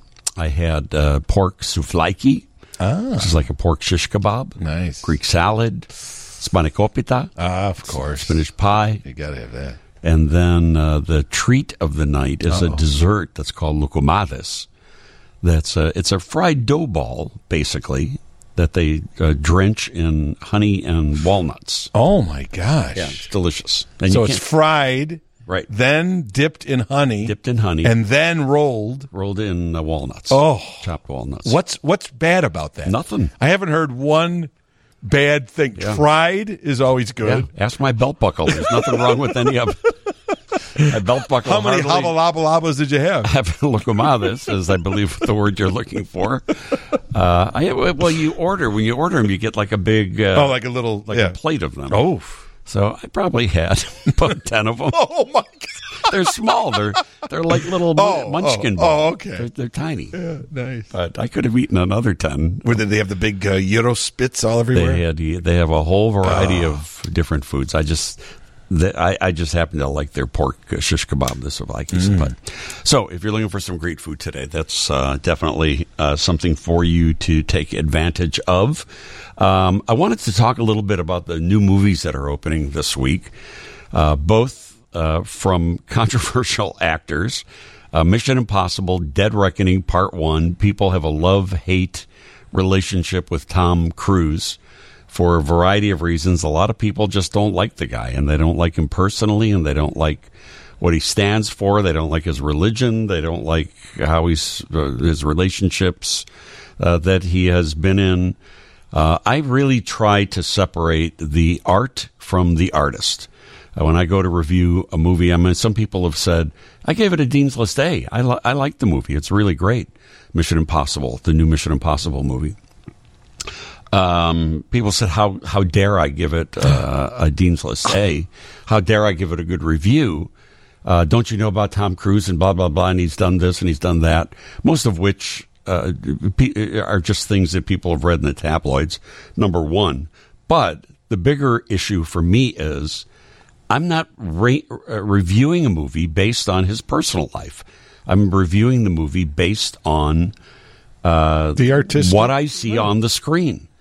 Uh, so you know, everybody you can feel any way that you want to about him. I'm not telling you how to feel about him or what to think. And Hey, Da Vinci and Michelangelo weren't uh, the. Uh, they've had Yeah. some interesting things in their backgrounds too. Yeah, I'm not telling you what to think. Please don't tell me what to think. Uh, you know, we can all have our own opinions and, you know, and move on our, our happy ways. The other movie uh, is called The Sound of Freedom that stars Jim Caviezel, who played uh, Jesus in the very gruesome uh, Passion of the Christ. Uh, but he is widely known for uh, ultra right views. Uh, some say that he's tied with QAnon.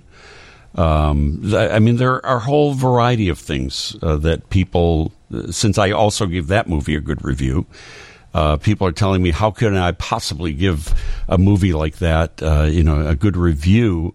Don't you know about Jim Caviezel? Don't you know about the QAnon, uh, blah, blah, blah, this, this and that? And again, I review the movie based on what I see on the screen. And this movie, Sound of Freedom, is about the rampant child sex trafficking, which is going on all over the world. It's a it's a horribly uh, disgusting, out of control problem, and if uh, I I found this movie very eye opening. Uh, it's not an easy movie to watch. It's not easy to watch children being abducted by creeps and perverts uh, and see how you know where the it's not overly graphic, but it's more than implied what's happening to these kids once they are abducted, uh, and it's a little bit disgusting.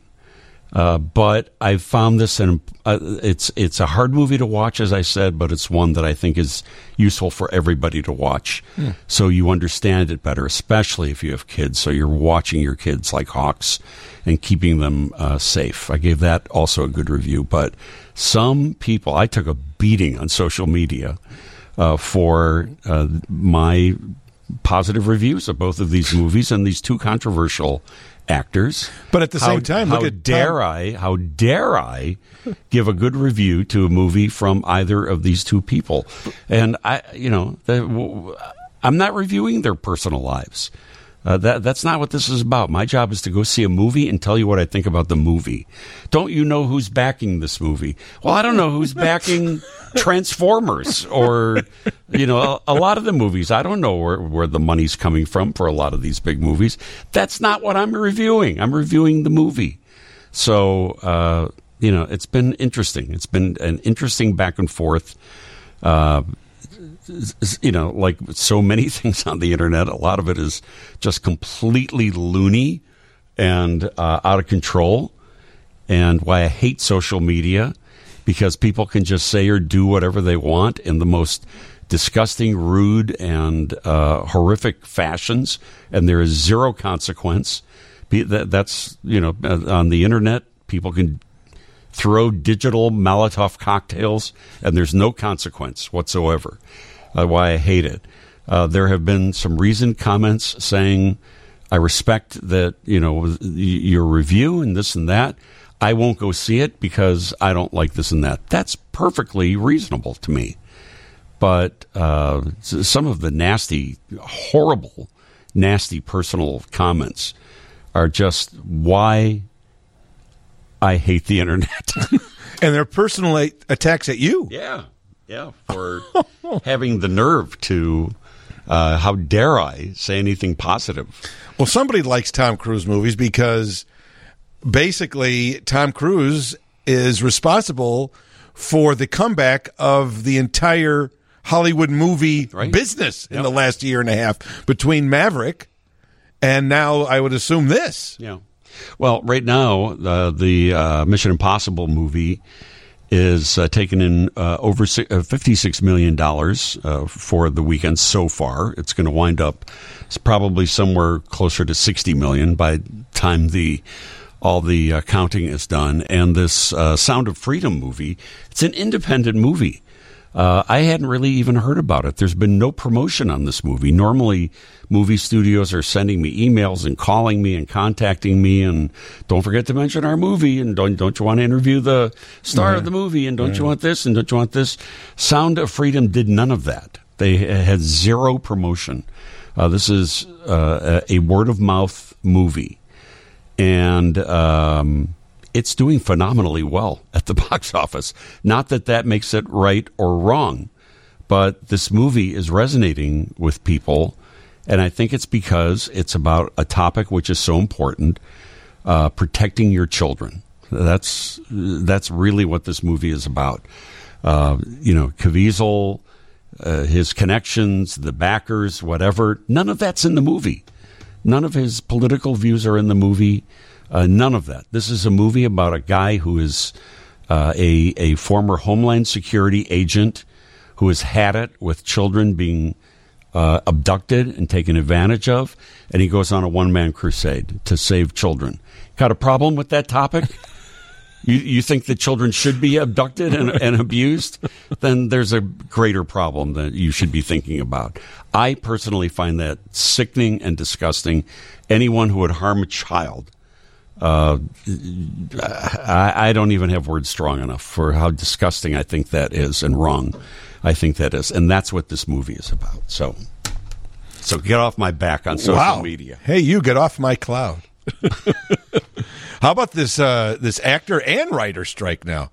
I mean, how is that going to affect the the, the, the upcoming season of films uh, or the next year? Yeah. Well, it's you know who knows. Um, Simon Pegg, who is in the Mission Impossible, the new Mission Impossible movie, was at the, our TV morning show this week, the day before the strike happened. Uh, and uh, I asked him, you know, what was going to happen. He goes, "We're supposed to. We're working on the next Mission Impossible movie right now Because this is a part one. You said this right? is a part one. Does right? it end with a like a, like a cliffhanger? It ends. It, the movie is self-contained, so it's not one of these abrupt endings Right. to be continued, Oh, which I hate. Yeah. Uh, but it does. It, it concludes itself, and if you If you didn't, yeah. you know that there's more coming, I see. but you don't feel like uh, you Yeah. cut it off at the best part. Yeah. Uh, but he said that they're working on the new one right now, and that if the strike happens, they're closing. They have to shut down. Every all the movies have shut down. Everything is shut down. Interviews have shut down. Red carpets have shut down. A lot of the actors went to the red carpets Yep. to the beginning, but then they left before the movies were shown. Like they left the they did the interviews to promote it, and then they They left. split. Yeah, Yeah, they split once once the strike was announced. Yeah. they they waited Yeah. until the strike was announced. uh, so who who knows what kind of view uh, you know that's uh, going to be coming up with. Uh, all I know is that. On the TV morning show and probably here on the radio as well. We're not doing any new interviews until the strike is resolved. So uh, I'll be going back into the vault and you know finding some 1980s interviews that a few I more cooking with- segments on the on the uh, With- on the on the morning show. I hope you like interviews with Carrot Top because I have, Pauly Shore. have a few of those coming up soon. The, the whole Sunday morning crew and Elton Jim Turano uh, here today. Uh, as he says when he uh, fills in for others here on the station, listen anyway. but listen anyway. Yeah. Elton Jim's here, but listen anyway. And uh, I got to say, people are taking their nice pills today. We've had like very nice comments about you today, which is really unusual. Well, which is, I mean, I'm a nice guy. You are. I don't understand, you know. You are. So they're finally coming around. It's only taken ten years. Yeah. uh, we're going to get to our interview with director Christopher Nolan in a couple of minutes. Is this from Inception? This is from. I know. I know you're going to see a lot of i- interviews from me from back in the day. Uh, I've got my big interview with Lainie Kazan coming up. You and Cyd Charisse. I never heard her We had talk chemistry. Oh my God, We had a she said things I never thought she'd Right. ever reveal. Right. You have to ignore that we're talking about her appearance at Mr. Kelly's, but. At the Sabre Room. Sabre Room on 95th Street. Uh, yeah, we, we're probably going to dig into our archives for some uh, but how? So how? Like, but some of the old interviews because of the strike. But But, when you say old, though, what do you mean by old? like years old? Yeah, Oh, really? yeah, I'm going to go back into the vault. Oh, wow. I'll show you my first uh, TV uh, celebrity TV interview that I did. One Mr. George Clooney George, for what? for the movie "Oh Brother, Where Art Thou." wow, that was your first. That was my first. Uh, they're called junket interviews. Yeah. where I went to New York and I interviewed the Coen brothers who directed Right. that movie, and who else was in it? Uh, uh, I can't remember, but anyway, George. I, I sat down with the young George. so that was the first. young Dean sat down with young George. now that movie doesn't seem that long ago. It's uh, like 25 years ago. That's how long you've been at Channel Nine. I've been there longer than that, but uh, that's when I started doing these Uh-huh. junket interviews in New York and L.A. Yeah. and Wow. all that. So yeah, we're going to dig into the vault for some of those old classic interviews. But as I said, the studios literally the past few weeks have been, uh, you know, shipping us all over the place to do interviews to get all these interviews done before the strike was about to happen, and now it has, and everything shut down. So we have some interviews to last us for a while. So do you have enough to last the the, the summer season, like through August or no? Yeah, through August. Yeah, through August.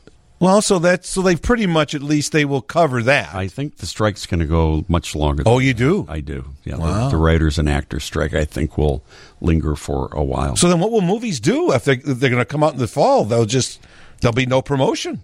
well, a lot of the movies are already done. No, but I mean in terms of when they're marketed, you know, now when they come to the theater. They'll, They're- st- they'll they're- still for this year. They'll still come to the theater at the same time. They're- no, but my point is they won't have any interviews. No, there won't be. that's my point. The marketing part of it. There will not be interviews for those. Wow. Nope. Now here's a question that I have for you, since you're Mr. Film. Query away. You just said that um, that Mission Impossible Two is probably going to do about sixty million dollars. Right.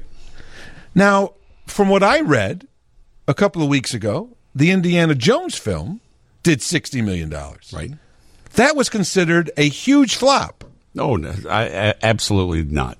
That's what I was reading. That they were disappointed, and that this was a flop. I don't think. I don't think that mission. Uh, I don't think that Harrison Ford, uh, uh, Indiana Jones, was considered a complete flop. It it may have underperformed what their expectations were, but I don't think complete flop. Because what is now, given the way the the theater uh, you know business is being affected by COVID, what you know before it was the hundred million dollar weekend. Depends on the movie. Depends on. But the can can a movie make a hundred million dollars anymore? sure, absolutely.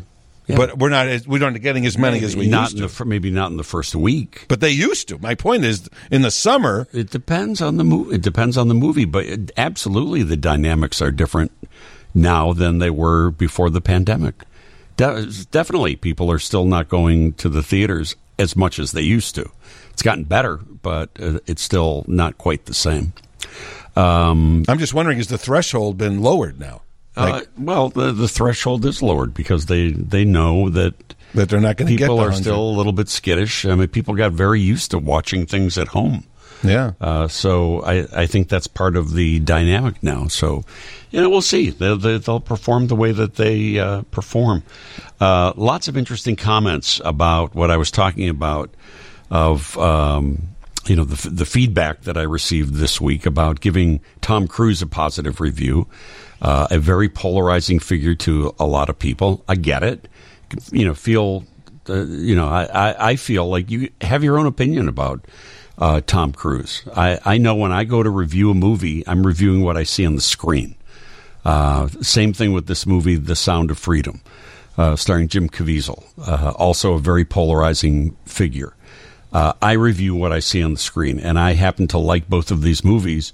This movie, Sound of Freedom, which is essentially an independent movie uh, that uh, you know is is like the number two movie. It's, it, I think it's going to wind up being the number two movie of the weekend. It's doing phenomenally well at the box office, uh, despite zero promotion for this uh, film. Uh, and you know the the amount of money that a movie takes in doesn't dictate the quality, in my opinion. It does show what people are interested in, what they're not interested in. But uh, you know, I I reviewed these movies and gave my opinion of them before they opened. So my reviews have nothing to do with their box office performance. But that said, uh, you know, these movies are uh, doing uh, very well.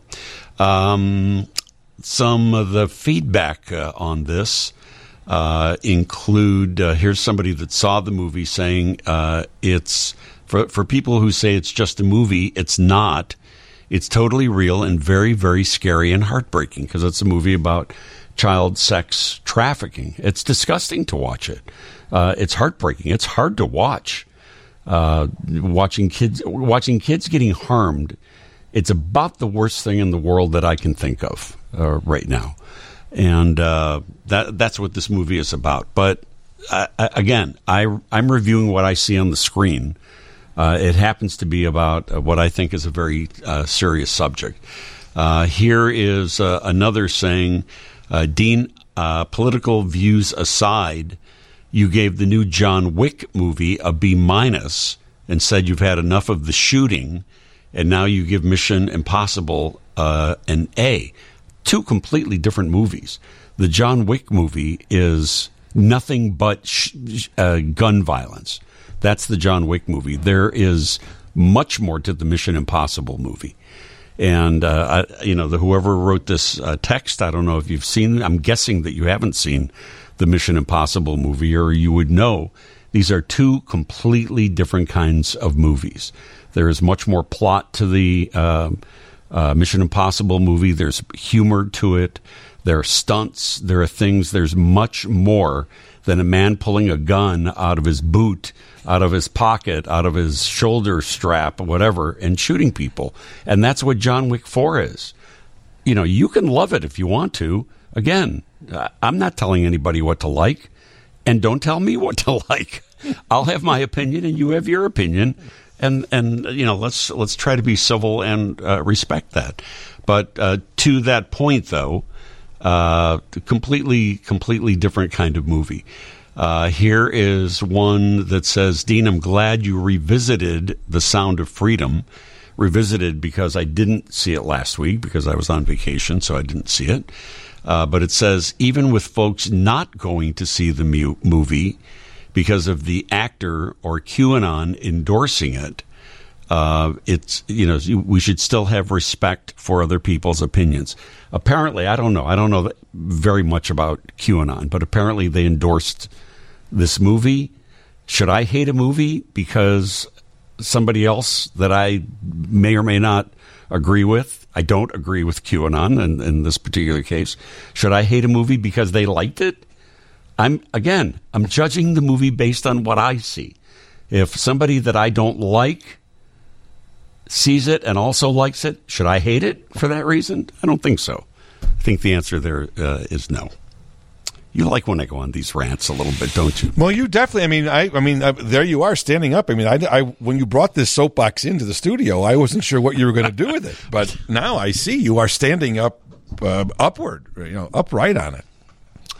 no, I think, but that, but an, that's an important, um, that's an important, uh, you know, qualification of you to say that because you are doing this.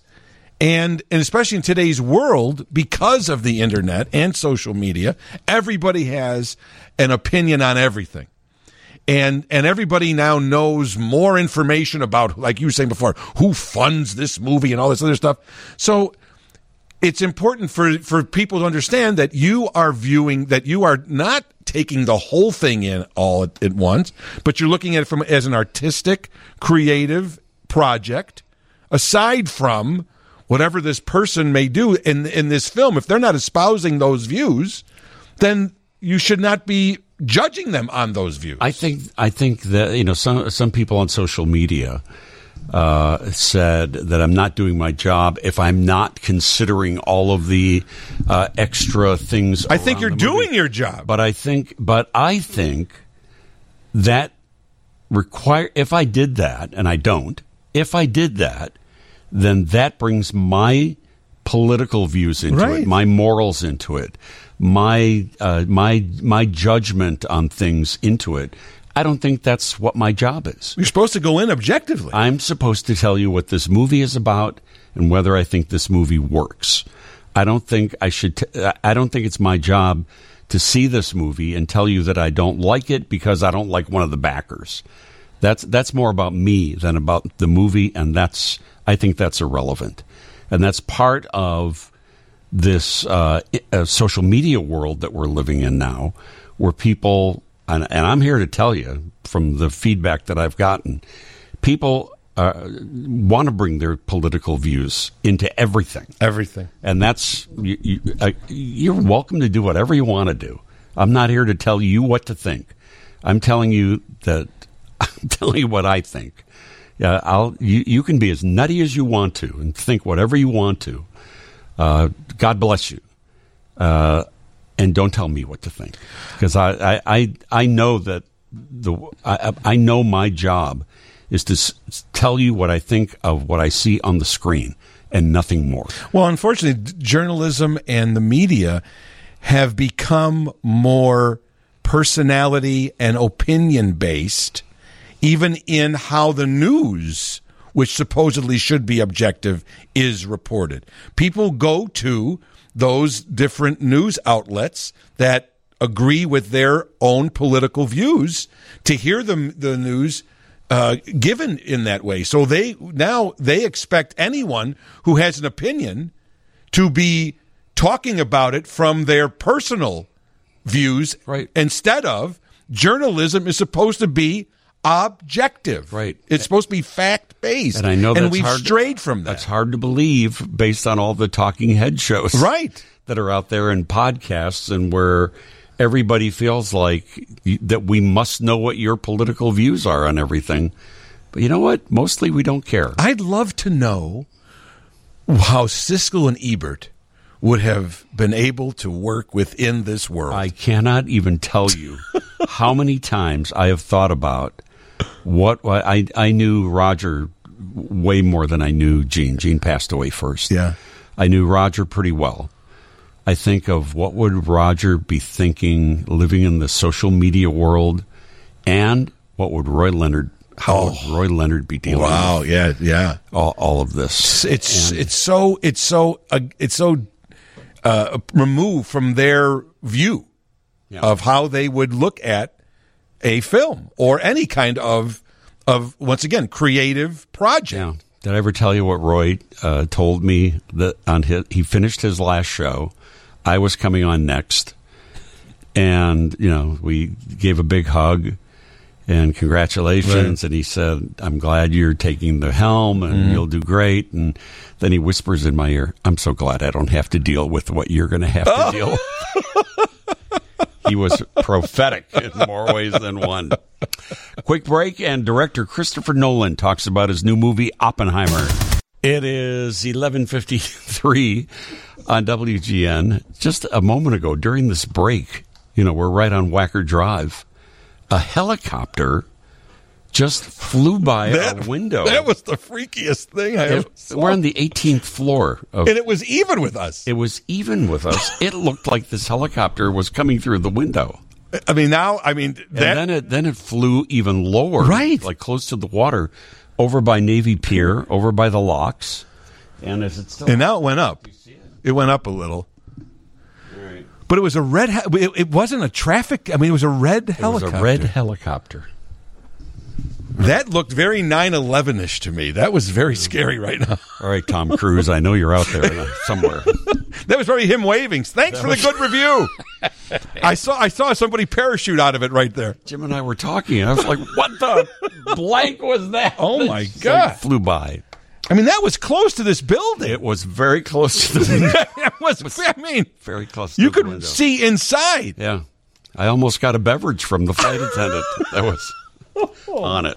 All right. Well, we'll keep an eye out the window and see what's happening here. 11:55 time for our uh, A-list interview of the week.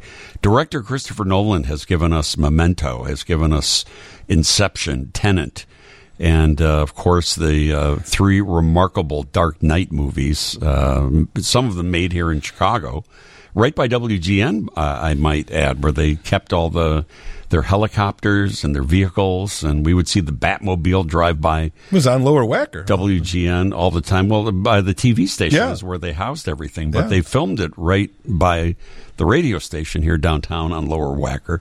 His new movie is called Oppenheimer, which is the story of uh, Robert Robert Oppenheimer, who is known as the father of the atomic bomb. And that's what this movie is about the development of the bomb, which, uh, interestingly, uh, today is the anniversary, July 16th, 1945, when they first tested the first atomic bomb.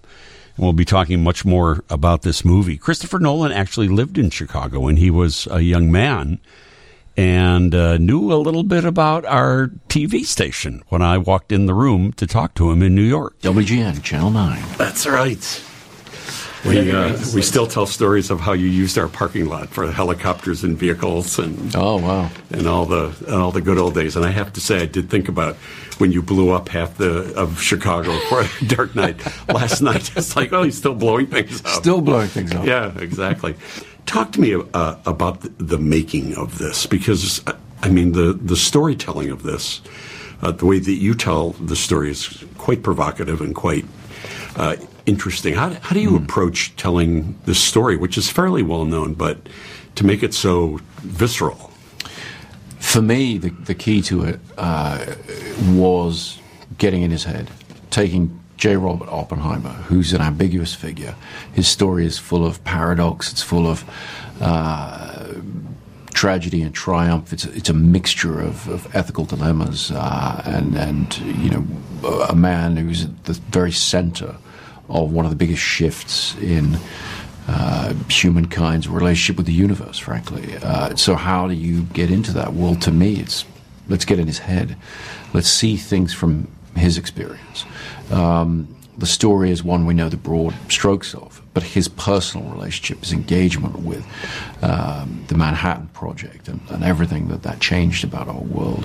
Um, I was working from a book called American Prometheus by Kai Bird and Martin Sherwin, and early on in that book, you come to a passage that makes it clear that Los Alamos, which would become the birthplace of the atomic bomb and is still to this day a very important laboratory for defense and uh, production of weapons. Um, it was a place he liked to go camping with his brother. It was that personal to him. And he just said, if I could find a way to combine physics in New Mexico, my life would be Hmm. would be complete. Getting into the story in the personal way, that to me was the way in.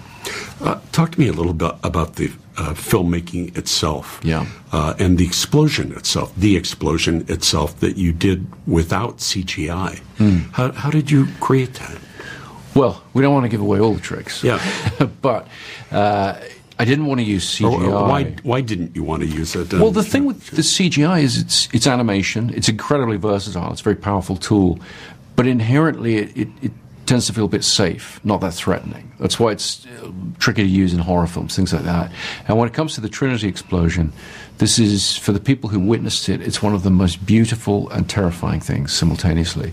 And I challenged my visual effects supervisor and my special effects supervisor to say, okay, take CG off the table. How can we give this imagery the beauty, the sort of hypnotic beauty, but also the threat, the feeling of danger to it. And so we looked to real world solutions. They found some very brilliant solutions, some of them very small, microscopic, things that stood in for larger things, and some of them very, very big and, and very explosive. but also done with restraint and Mm-hmm. respect uh, and dignity. I mean, it would have been very easy to make it a horrific moment, uh, and you chose not to do that at all.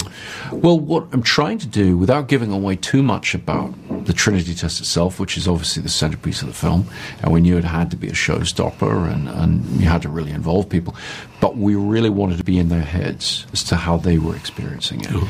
And the film is a film about consequences, and sometimes it's about the delay between the action and then the consequences that result. And so they're in a particular mindset. They're focused. These scientists and the, and the military people, you know, Matt Damon as General Groves, Cillian Murphy as Oppenheimer, they're coming together with this massive team and they work for years and spend billions of dollars, billions in 1945 dollars, uh, for this one moment to see if they can make this thing work. And so there's an incredible focus in a very particular way.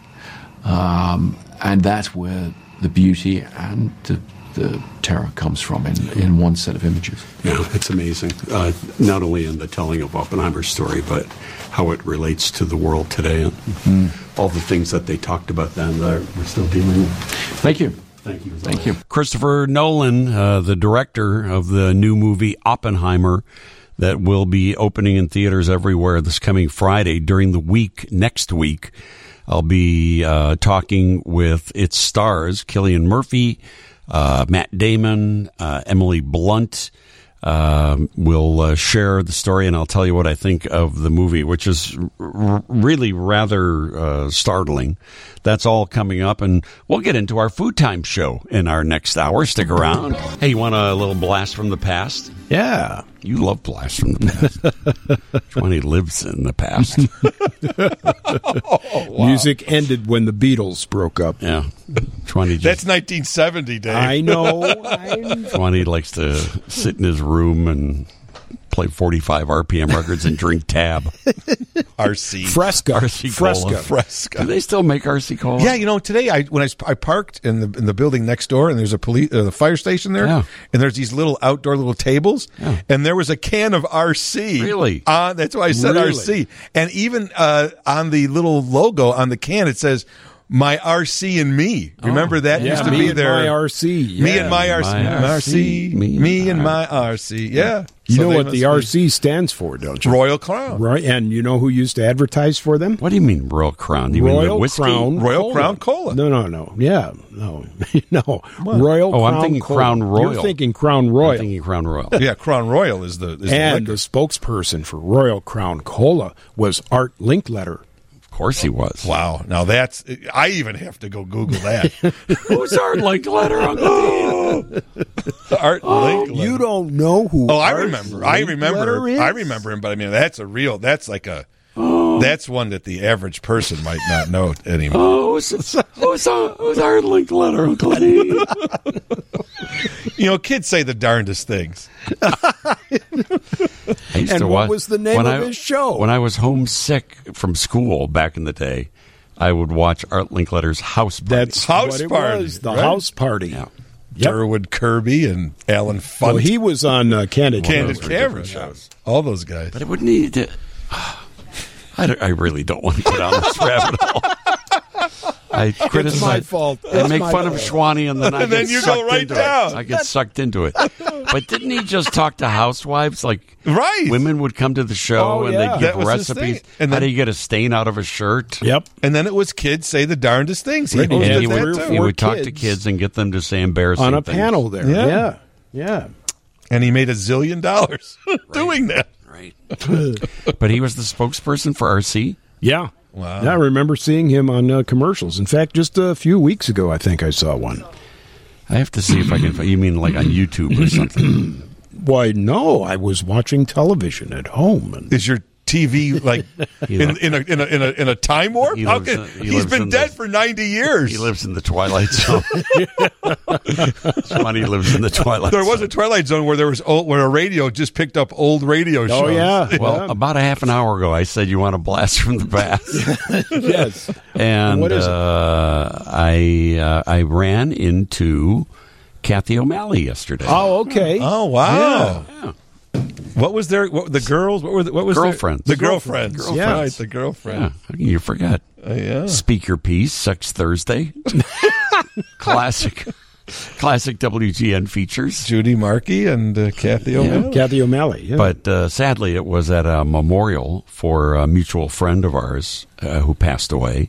Actually, uh, a former producer here at WGN, uh, Andy Perez, was the was Roy Leonard's producer. Oh wow! Uh, and uh, he was actually the very first producer that I worked with when I joined WGN. well, you're like Murphy Brown, so There's- you go through more producers. well, I, I was just I was and I then he was blames it on me. I was filling in for Roy Leonard. Uh, my my first time on WGN was filling in for Roy Leonard, and Andy was the producer. Andy Perez was the producer of Roy's show, so he you know like kind of walked me through.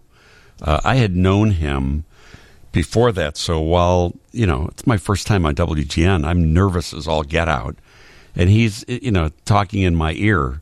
Uh, you know, saying Yeah. unprofessional things Oh. and dirty things, Oh, and uh, you know, trying to make me laugh and loosen up and, Oh, you know, good. all that. But Andy was a fantastic guy. Worked here at WGN for years. Uh, decided to go into the public relations business and did that in Chicago uh, for a while and then moved out to Los Angeles to do the same kind of thing.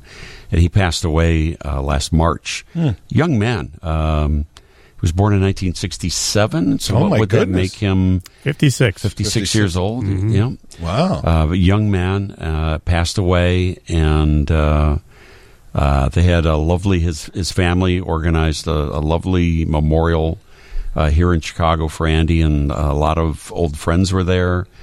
And uh, I ran into Kathy O Oh. on the way out, and we had a nice chat. And uh, it's good to catch up with uh, old friends. She was always very nice to me when I was on the afternoon show. She was always very complimentary. Hmm.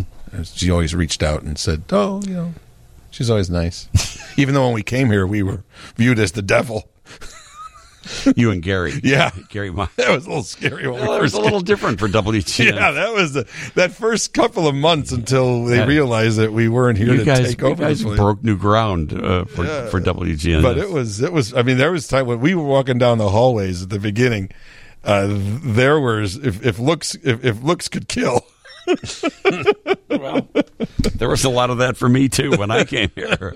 I was an outsider. But Kathy was always very nice. in. Kathy was always very nice, and uh, she, uh, uh, you know, uh, you know, made the point. It's nice to catch up with old friends, and uh, sadly, it's usually at funerals and wakes and memorials and Yeah. things like that. So I guess that's just part of being our age. But shout out to Kathy O, to uh, you know one of the one of the girlfriends and a legend here on WGN for years. Get through this uh, nice Sunday. It's clouded up just a tiny bit, but It's gotten a little brighter than it was this morning. I think uh, I think we're going to be okay. Uh, Dean Richards uh, here with our regular Sunday crew, and a special visit from Elton Jim Turano. Always nice to be here. Dean. Always, I always nice to have you here. I notice you didn't use the uh, the correct adjective What do you mean? before my name. What do you mean, Elton Jim Turano? Jeff nominated. Oh, Jeff nominated. I, I did mention that earlier. I know. I mentioned that you were a uh, I know, but you're supposed to say it every time. You Jefferson Award nominated thespian, uh, Jim Turano, who's just back from uh, Stockholm, Sweden. We talked about this at the beginning of the show, but I think worth revisiting. Uh, you were at Elton John's very final show. of his. Wouldn't you, you know? You would expect uh, you know for Elton uh, to be there for it, and uh, your two hundred and fourteenth Elton John show, The last one was 215. fifteen, Yeah. um, and uh, it was spectacular. It was. It was very emotional, as you said before. It was, uh, but it was funny uh, when Elton first came. When the when the tour started in 2018, and especially when he came to Chicago his first time as part of the tour, I remember uh, he was very emotional. And when he would be talking about the fans, I remember the Chicago show, especially the first one at the United Center, I believe. He broke down. He stopped, and he he put his head down and he was very emotional, and that was happening a lot. And as the when the tour began, during the tour, not just because he was in Chicago. no, but just every you know, he went through rehab here, and I mean, Yeah. really, in many ways, was reborn. Oh, he has a tight, yeah, he has a very tight connection. But but the the fans, he was beginning to feel the fans giving him that kind of last sense of of appreciation Yeah. and loyalty and love, Yeah, and it, I think it was overpowering. What was interesting, uh, even in the last show, he gave a very heartwarming speech, but he did not break down. He did not weep. I was I was right at the lip of the stage. He he he, did not tear up. Now I don't know if he was fighting it, but it was interesting that he was much more emotional at the outset than he was at the end. And I'm just wondering that there is a part of him, as much as he loves uh, performing, I think you know during COVID he was home for two years. He spent time with his family, which unexpectedly at that time, Right. And maybe he's got a, a, a taste and said, "I really like this." this isn't so bad. Be- you know, spend yeah, because if you think about it, for the last 52 years since 1970, when his career totally took off, he really has not had any kind of a break. right, or or any sense of like you Of- know, of family, quote normal life. Exactly, and he and he was forced to here, Yeah. and so uh, it was interesting. I felt that uh, What was your favorite part of the show? Because it's it's the isn't it the same? It's the same show. Yeah, it's the Yeah. same show. Now, I said this initially, and I will still say, in terms of his performance, the way the song was performed and the entire production, they had this beautiful uh, video representation. My favorite song of the night always was "Someone Saved My Life Tonight" because it was very emotional. It's a it's it's a personal song to him. It's about how at when he was 19, he was engaged to be married, and then uh, one of his friends told him you you can't get married to this woman. You Yeah. can't do this. Right. And so it was a very personal lyric. And so he really just sang the hell out of. There's a Right. line in there where he says, "Thank God my music's still alive." Yeah, yeah. And it, it, so that was always a very emotional, and the crowd really uh, reacted uh, into it. I always lo- I one of my think that there are probably a lot of diehards like you though in that final show, right? Oh yeah oh there were It people wasn't just an average show. There I were mean, there's- people. There was you know, what? Believe me, everybody says how I'm the biggest. There is no such thing as the as the greatest Elton John fan because there's no such thing because there are many, many, and I have met many, many of them. At that show in in, in Stockholm, there were people from Australia. There were people from Dubai. there were people from England. There were people from all the, around the United States. There was a woman from Poland. Um, there are a lot of people that share that kind of. I don't know. I mean, he's been around for a long time, but I think his music is such that it, you know, and his personality is philanthropy. Um, he just has bred and inspired a, a such a loyal following. Right. I mean, once again, there were people that that that that were there not only for the Stockholm show. They they started in Paris a week and a half, two weeks before, and went to Paris and Zurich, Followed it. and Copenhagen. They wanted to I was the goofball who flew back home and then got on a plane four days later to go back. back to- wow. because I, uh, I didn't you're think I dedicated. I don't understand it. Uh, honestly, I think it's a little nuts, but. Well, why? Well, but here's the question. But, Why- but God bless you for but it. wh- why? What's You- that? It's something that you enjoy, that you love. Who am I to say? Yeah, and I'm not, and I'm not going to defend it. But my question is, what's the difference between that and somebody who's been a 50 year Bears season ticket holder? What's the difference? Well, each game, that, I mean, if they've gone to 214 games, and I imagine there are plenty of people who have gone to every game for the Right. last 50 years, but it's a different game every time. and sometimes those games are terrible and they're, are a waste of your time. At least I know that I'm going to see a great show for two hours and 40 minutes. All right. No, I'm not, and I'm def- defending it, but, but I everybody says, think oh, it's, I still think it's nuts. well, you I hear what you're saying. I but, mean, but you know, I, I, I, just, just, can't think of. I've said this to you many times before.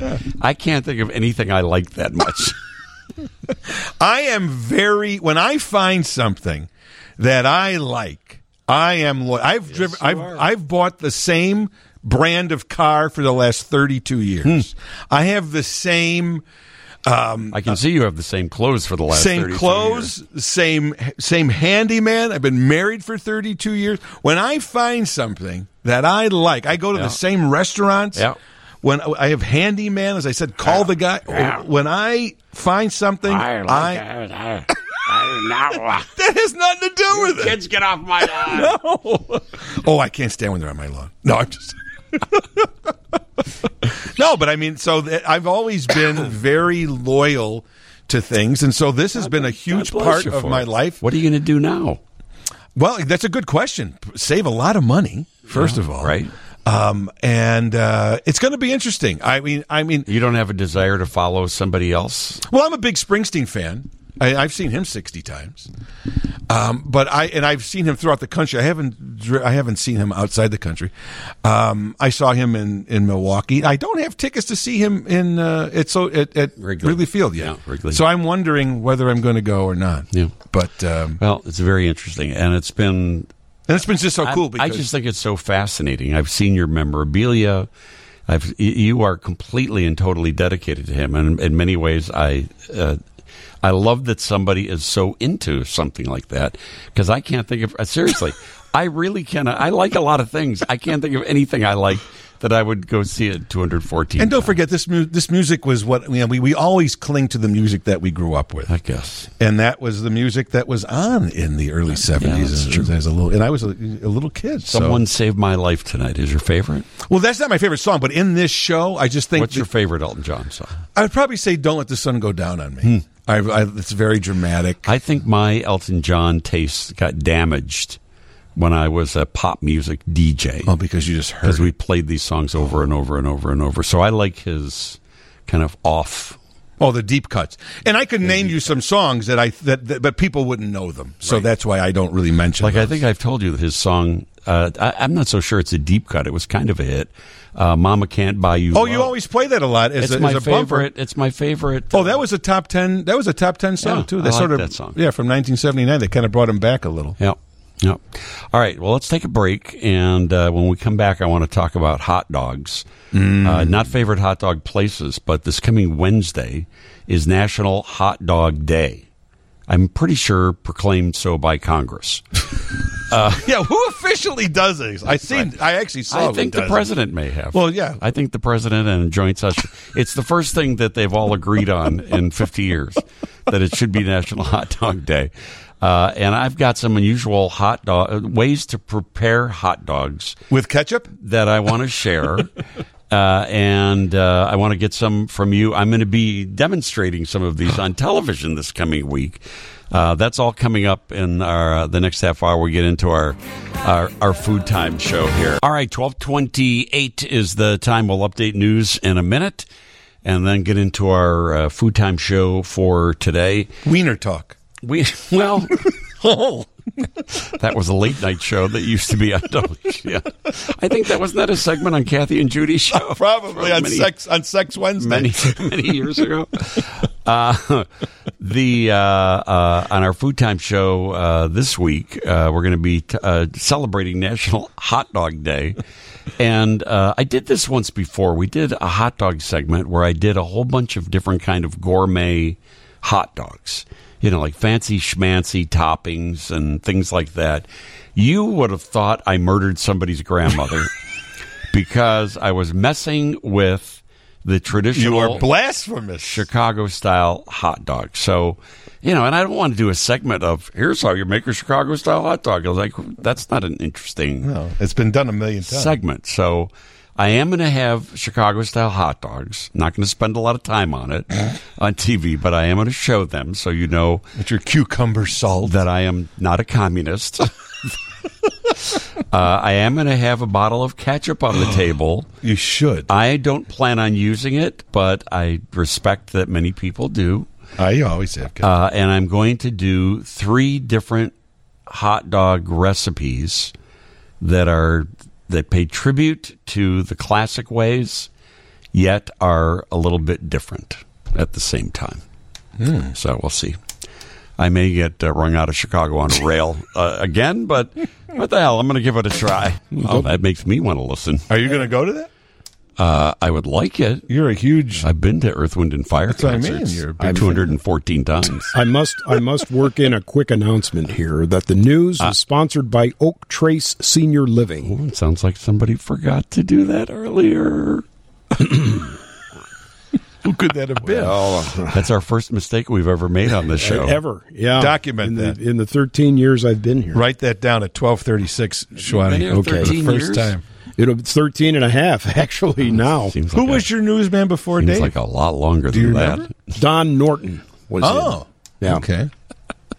They have a support group of people who used to do news on the show. They get together Lyle Dean's in it. in a in a church basement. Right. Hi, my name is Dave, and I worked with Dean. Rob Hart. Hi, Dave. Remember Rob Hart used to be? He, Oh, of course. He got out of radio completely. No, he's on BBM. He says, no, he's out of radio. Dead to me. okay, Shwani, anything else you forgot that you need to do? No, no, that's it. Got any That's barometric pressures My you want to throw in My or mistake. anything? No. Hey, you're going to like this. Listen to this, uh, Shwani. This is right down your alley. Hot dogs. Armour hot dogs. What kind of kids eat Armour hot dogs? Fat kids. Kids, skinny kids, kids You couldn't sing this song today. Even kids with chicken pox love hot dogs. Armour hot dogs. Hot dogs give life to fight. You couldn't write that song today. imagine a commercial today? That It's all shaming. talk about fat kids. It's all shaming. That's that's a bullying song today. It's a- even fat kids. fat kids, skinny kids, kids who climbs on rocks. Oh my gosh, Tall Uh, kids. But look at this classic commercial. I mean, we were all singing along with oh it. Oh yeah, we knew it by heart. Uh, and it's because of the love of the good old American hot dog, and which sort of born not he not born here, but Oscar Mayer was here. Yeah. Oh, yeah. Uh, it's uh, you know uh, one of you know some people say you know oh look at the ingredients. You know what? Stop spoiling my hot dog fun with look at the ingredients. Look at the ingredients of anything. In moderation, uh, a hot dog every once in a while is not that uh, bad of a thing. And you know mo- uh, most people here in Chicago, at least anyway, like their Chicago style hot dogs, but there are a variety of toppings that people enjoy on hot dogs. And I'd like to talk about some of those right now because this coming Wednesday is National Hot Dog Day.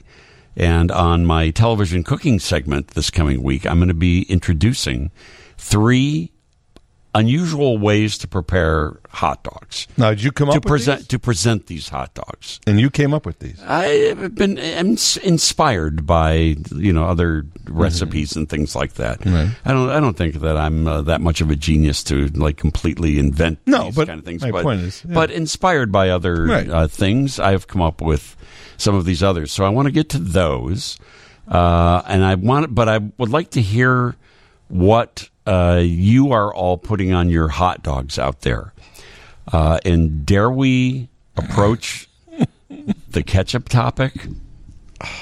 I don't know why this is such a. When I, I- was when I was in grammar school, we had hot dog day at good old St. Bartholomew on the northwest side, and we had only three choices: ketchup, mustard, and relish. Right. And I used to get ketchup only because I never liked mustard. Blasphemer. And, and I never even when I was a kid, we didn't have it. I never before I had hot dog day in grammar school, I never saw relish. I didn't even know what it was. We never had it in our house. Hmm. And I wasn't a big fan of mustard because you know ketchup is nice. It's got that nice, Nice sugar, sweet. sugary. Yeah, It's you know sweet. mustard has. You know, when you're a little kid, Yeah. you like sweet things. You well, don't I like I think as a kid or- we used to have mustard and ketchup on ours because that's what we put on our burgers. Right. So therefore, it was also okay on hot dogs. I, I don't mind it. Yeah, I mean- we put. When know- did this- I, when did I- this I grew up in a Greek house where you know it's like feta cheese and Right. a lamb's head and it's like oh, all, all kinds of things would you know wind up on your plate. When did this this militant hot dog topping thing start? sure. I'm not sure. It wasn't always around. Do, so do you put, when you have a hot dog now you put ketchup? on? No, so now when I would go to a Gene and Jude's or some place like that, I will just get the Chicago style. Oh, they'll kill you at Gene and that, Jude's. oh, they don't even give you ketchup. If you, uh, yeah, they, they they have a sign up, right? Don't even ask for it. In fact, you know what? There's a McDonald's next to the Gene and Jude's on the corner. no. People were going to the McDonald's and asking for ketchup. They'd go to the drive-through. They now charge 25 cents per packet. Uh-huh. For a packet of ketchup. because the Gene and Jude's wouldn't give it to Wouldn't them. give it. That's funny.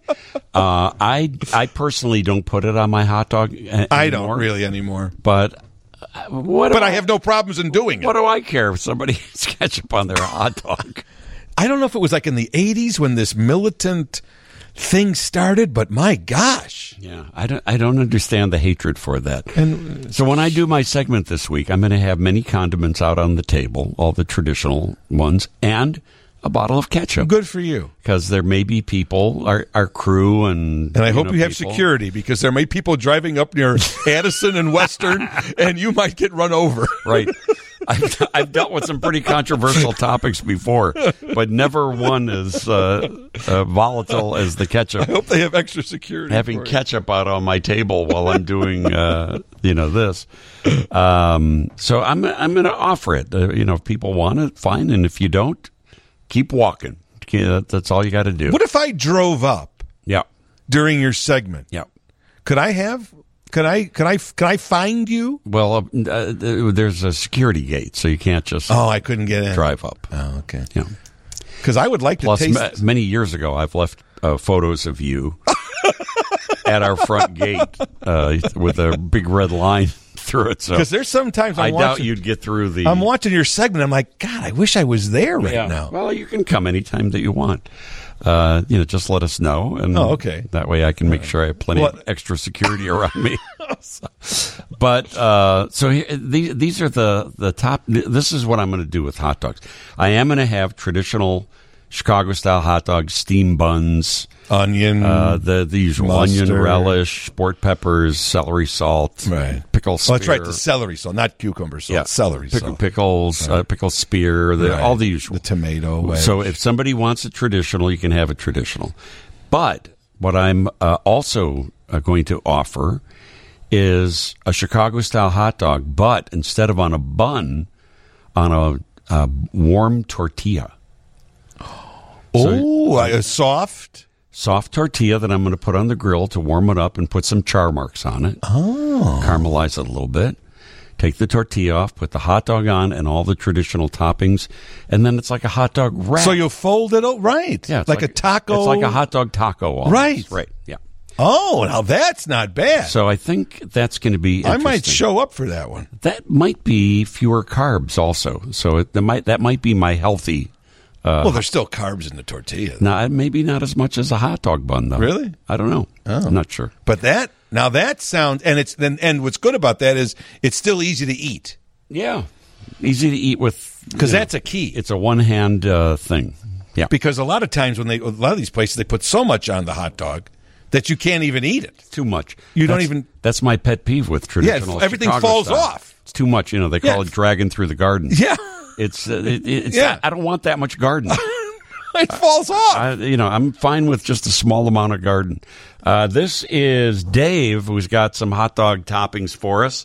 Hi, Dave. You're Yes, on I call WGN. it uh, either mock kimchi or enhanced sauerkraut. It's basically Oh. tinned sauerkraut heated up with uh, sautéed uh, radishes, Oh. anchovy paste, uh, cayenne pepper, garlic, Oh, onions, and um, ginger and soy. And Wow. it's like, like it's, well, and I put it. I have the butter, the hot dog butterflied. Yeah. And to hold more stuff, I use not a regular hot dog bun. I use a brat bun. oh, see, that's a good idea. So that's almost like an Asian take. That's on an. Asian. And of course, thing. this is uh, another variation. Of course, uh, inspired by Big Bang Theory. Of course, not on a bun, but you know, uh, remember the li- the uh, Sheldon Leonard, uh, Shel- uh, not Sheldon Leonard, but Sheldon Cooper character. Uh, his favorite thing was uh, uh, spaghetti with uh, cut up hot dogs. Right. right, With, with uh, strawberry Quik, the best tasting uh, Strawberry pink fluid. quick. Oh my gosh. Yeah, with the pink rabbit. Oh my gosh, strawberry Quik. That was the worst tasting beverage. Well, the, In my the opinion. next best tasting pink fluid, of course, is Pepto Bismol. right. right. Yeah, really, I can't think of too many foods that are pink which are actually delicious. But uh, wow, that what a what a blast from the past just hearing that. An Asian take, though. That's interesting. Now you could Like, just like I say, yeah, and uh, the other way, like I say, uh, so that you fit, I, I take the hot dog, fry it, butterfly, fry it in oil, and then lay it in, and then top it with a, like I say, the enhanced sauerkraut, Right, uh, and then right. that way it uh, gets more of it put in, and sounds I good. get it almost like a char style, like a New Jersey style hot dog. yeah, I like that. I like all that. Uh, it, you know, and if all those ingredients seem overwhelming, you can just go to the store and buy a jar of kimchi. Uh, that would be a nice uh, kimchi on a hot dog would be fantastic. You know what I've done on uh, hot dogs and brats? I put uh, Italian giardiniera on it. Oh, That works. Put a little Italian giardiniera. It's super easy Right. instead of relish, and uh, you know it's got a fantastic you know bite oil taste. uh, to the whole thing. It gets a little oily. Dave, that's fantastic. Thank you so much. Thank you very much. Let's get to Larry. What's your hot dog topping, my friend? Yeah, I like to go to Portillo's, not Portillo's. Portillo's in Volo. What And is I it called? got double- Four Four Tillos? Portillo's in Volo. Volo Up, by the Auto Museum. yep, yep. Uh, uh, well, uh, north of there. Okay. But uh, the uh, well, they're, yeah, they're right around there. Uh, I got a double dog chili cheese with onions on it. Mm. Oh, you got to love a chili cheese dog. You're not going to drive eating that. Yeah, those are always messy, but it's worth the mess. Yeah, that's. yeah, you need. a Fork, yeah, you need a fork and a, and a knife with that. Hey, spe- speaking of chili dogs, uh, one of the other recipes that I'm going to do on TV this coming Wednesday, I'm going to do a chili dog pizza. A chili dog pizza. Chili dog pizza. So it's a you know a pizza cru- regular pizza crust. You put a layer. I'm going to put a layer of canned chili on it. I so that's your base. you can make your own if you want to. but that's kind of like your That's your my red tomato sauce, right? right? That's the base. I cut up the weenies into bite-sized bite-sized pieces.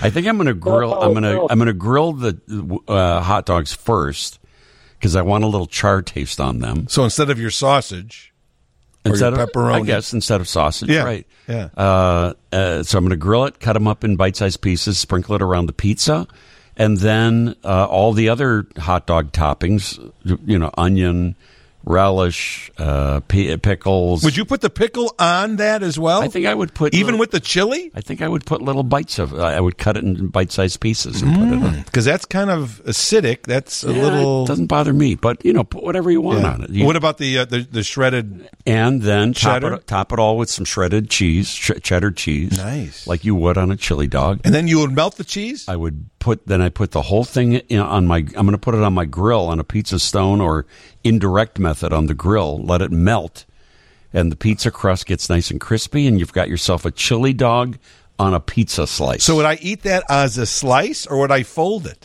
I wouldn't fold it. No, I think it would be, be too, too messy. crusty, yeah. In fact, I think I would cut the pieces tavern style, small, Right. to make it a little easier to eat, because uh, that will, that's that guy's going to be a little messy for Mm. sure. Uh, Marianne, hi, you're on WGN. Hey, how's it going, Dean? Good. You know, my mother and I ate hot dogs on tortillas years ago. Is that right? Yes, and I would put a piece of cheese in the middle, warm the tortilla up, Oh. roll the hot dog in it, and then the cheese helped the tortilla stay closed, Yes. and the hot dog didn't shoot out of the tortilla. Well, you don't want your hot dog shooting out of your tortilla.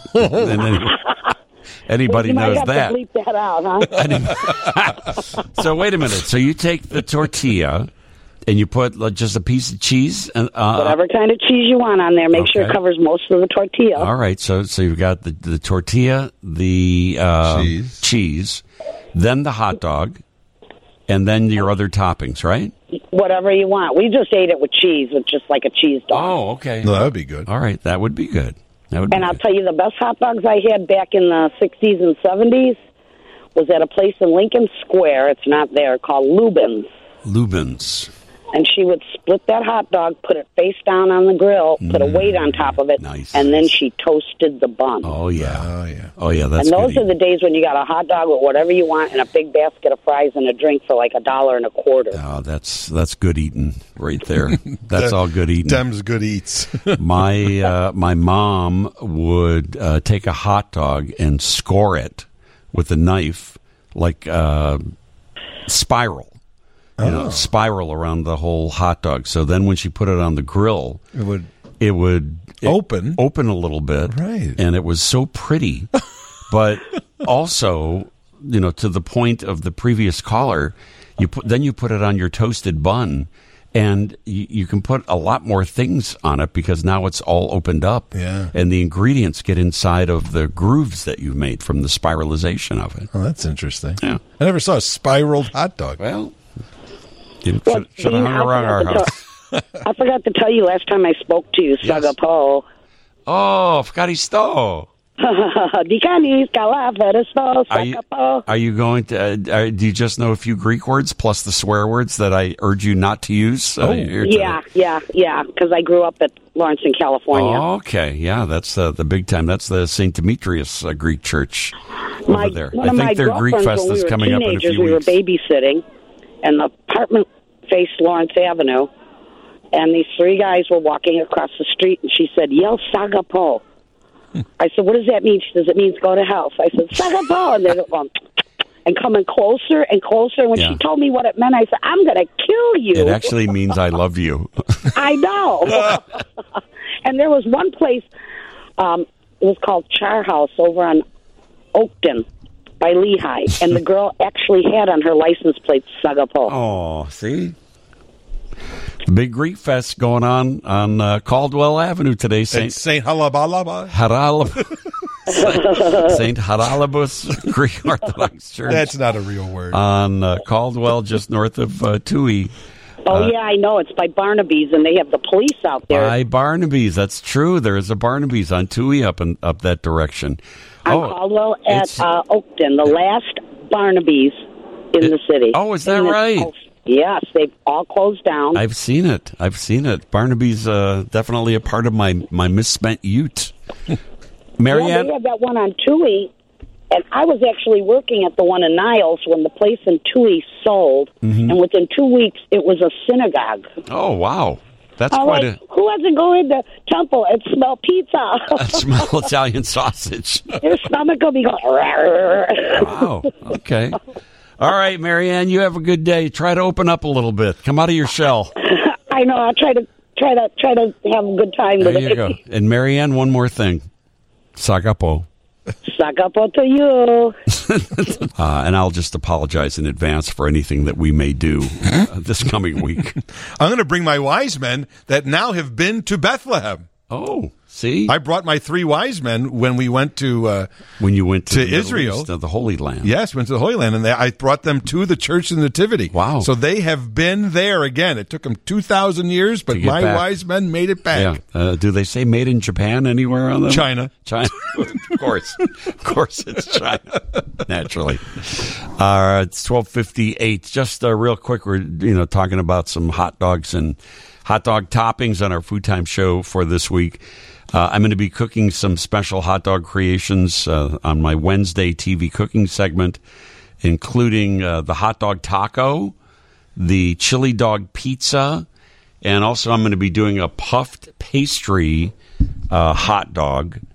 Uh, that it could not be simpler, and it's a really uh, interesting and fun way. And all all of these very Like know, a pig in the blanket. kind of like a pig in the blanket, or you know when you go to the airport and you see that Auntie Anne's. Oh, like with the uh, the pretzel. They wrap the hot dogs in like a pretzel dough. This is going to be with puff pastry, a little bit different, but uh, I just thought you know this would be a fun thing, almost like a corn dog, really. Right. Uh, you just you know And they have corn dogs. wipe you know. a little sauce Yeah, uh, with the uh, mustard, mustard. on it, and you'll be in town. So anyway, we're going to uh, do all that Wednesday on TV. Uh, I will see you on Bob Sirott's show as we do every weekday between eight and eight thirty, talking entertainment and having some fun. And uh, I really urge you to tune in and listen to see which ancient interviews I'm going to be pulling out of uh, the trunk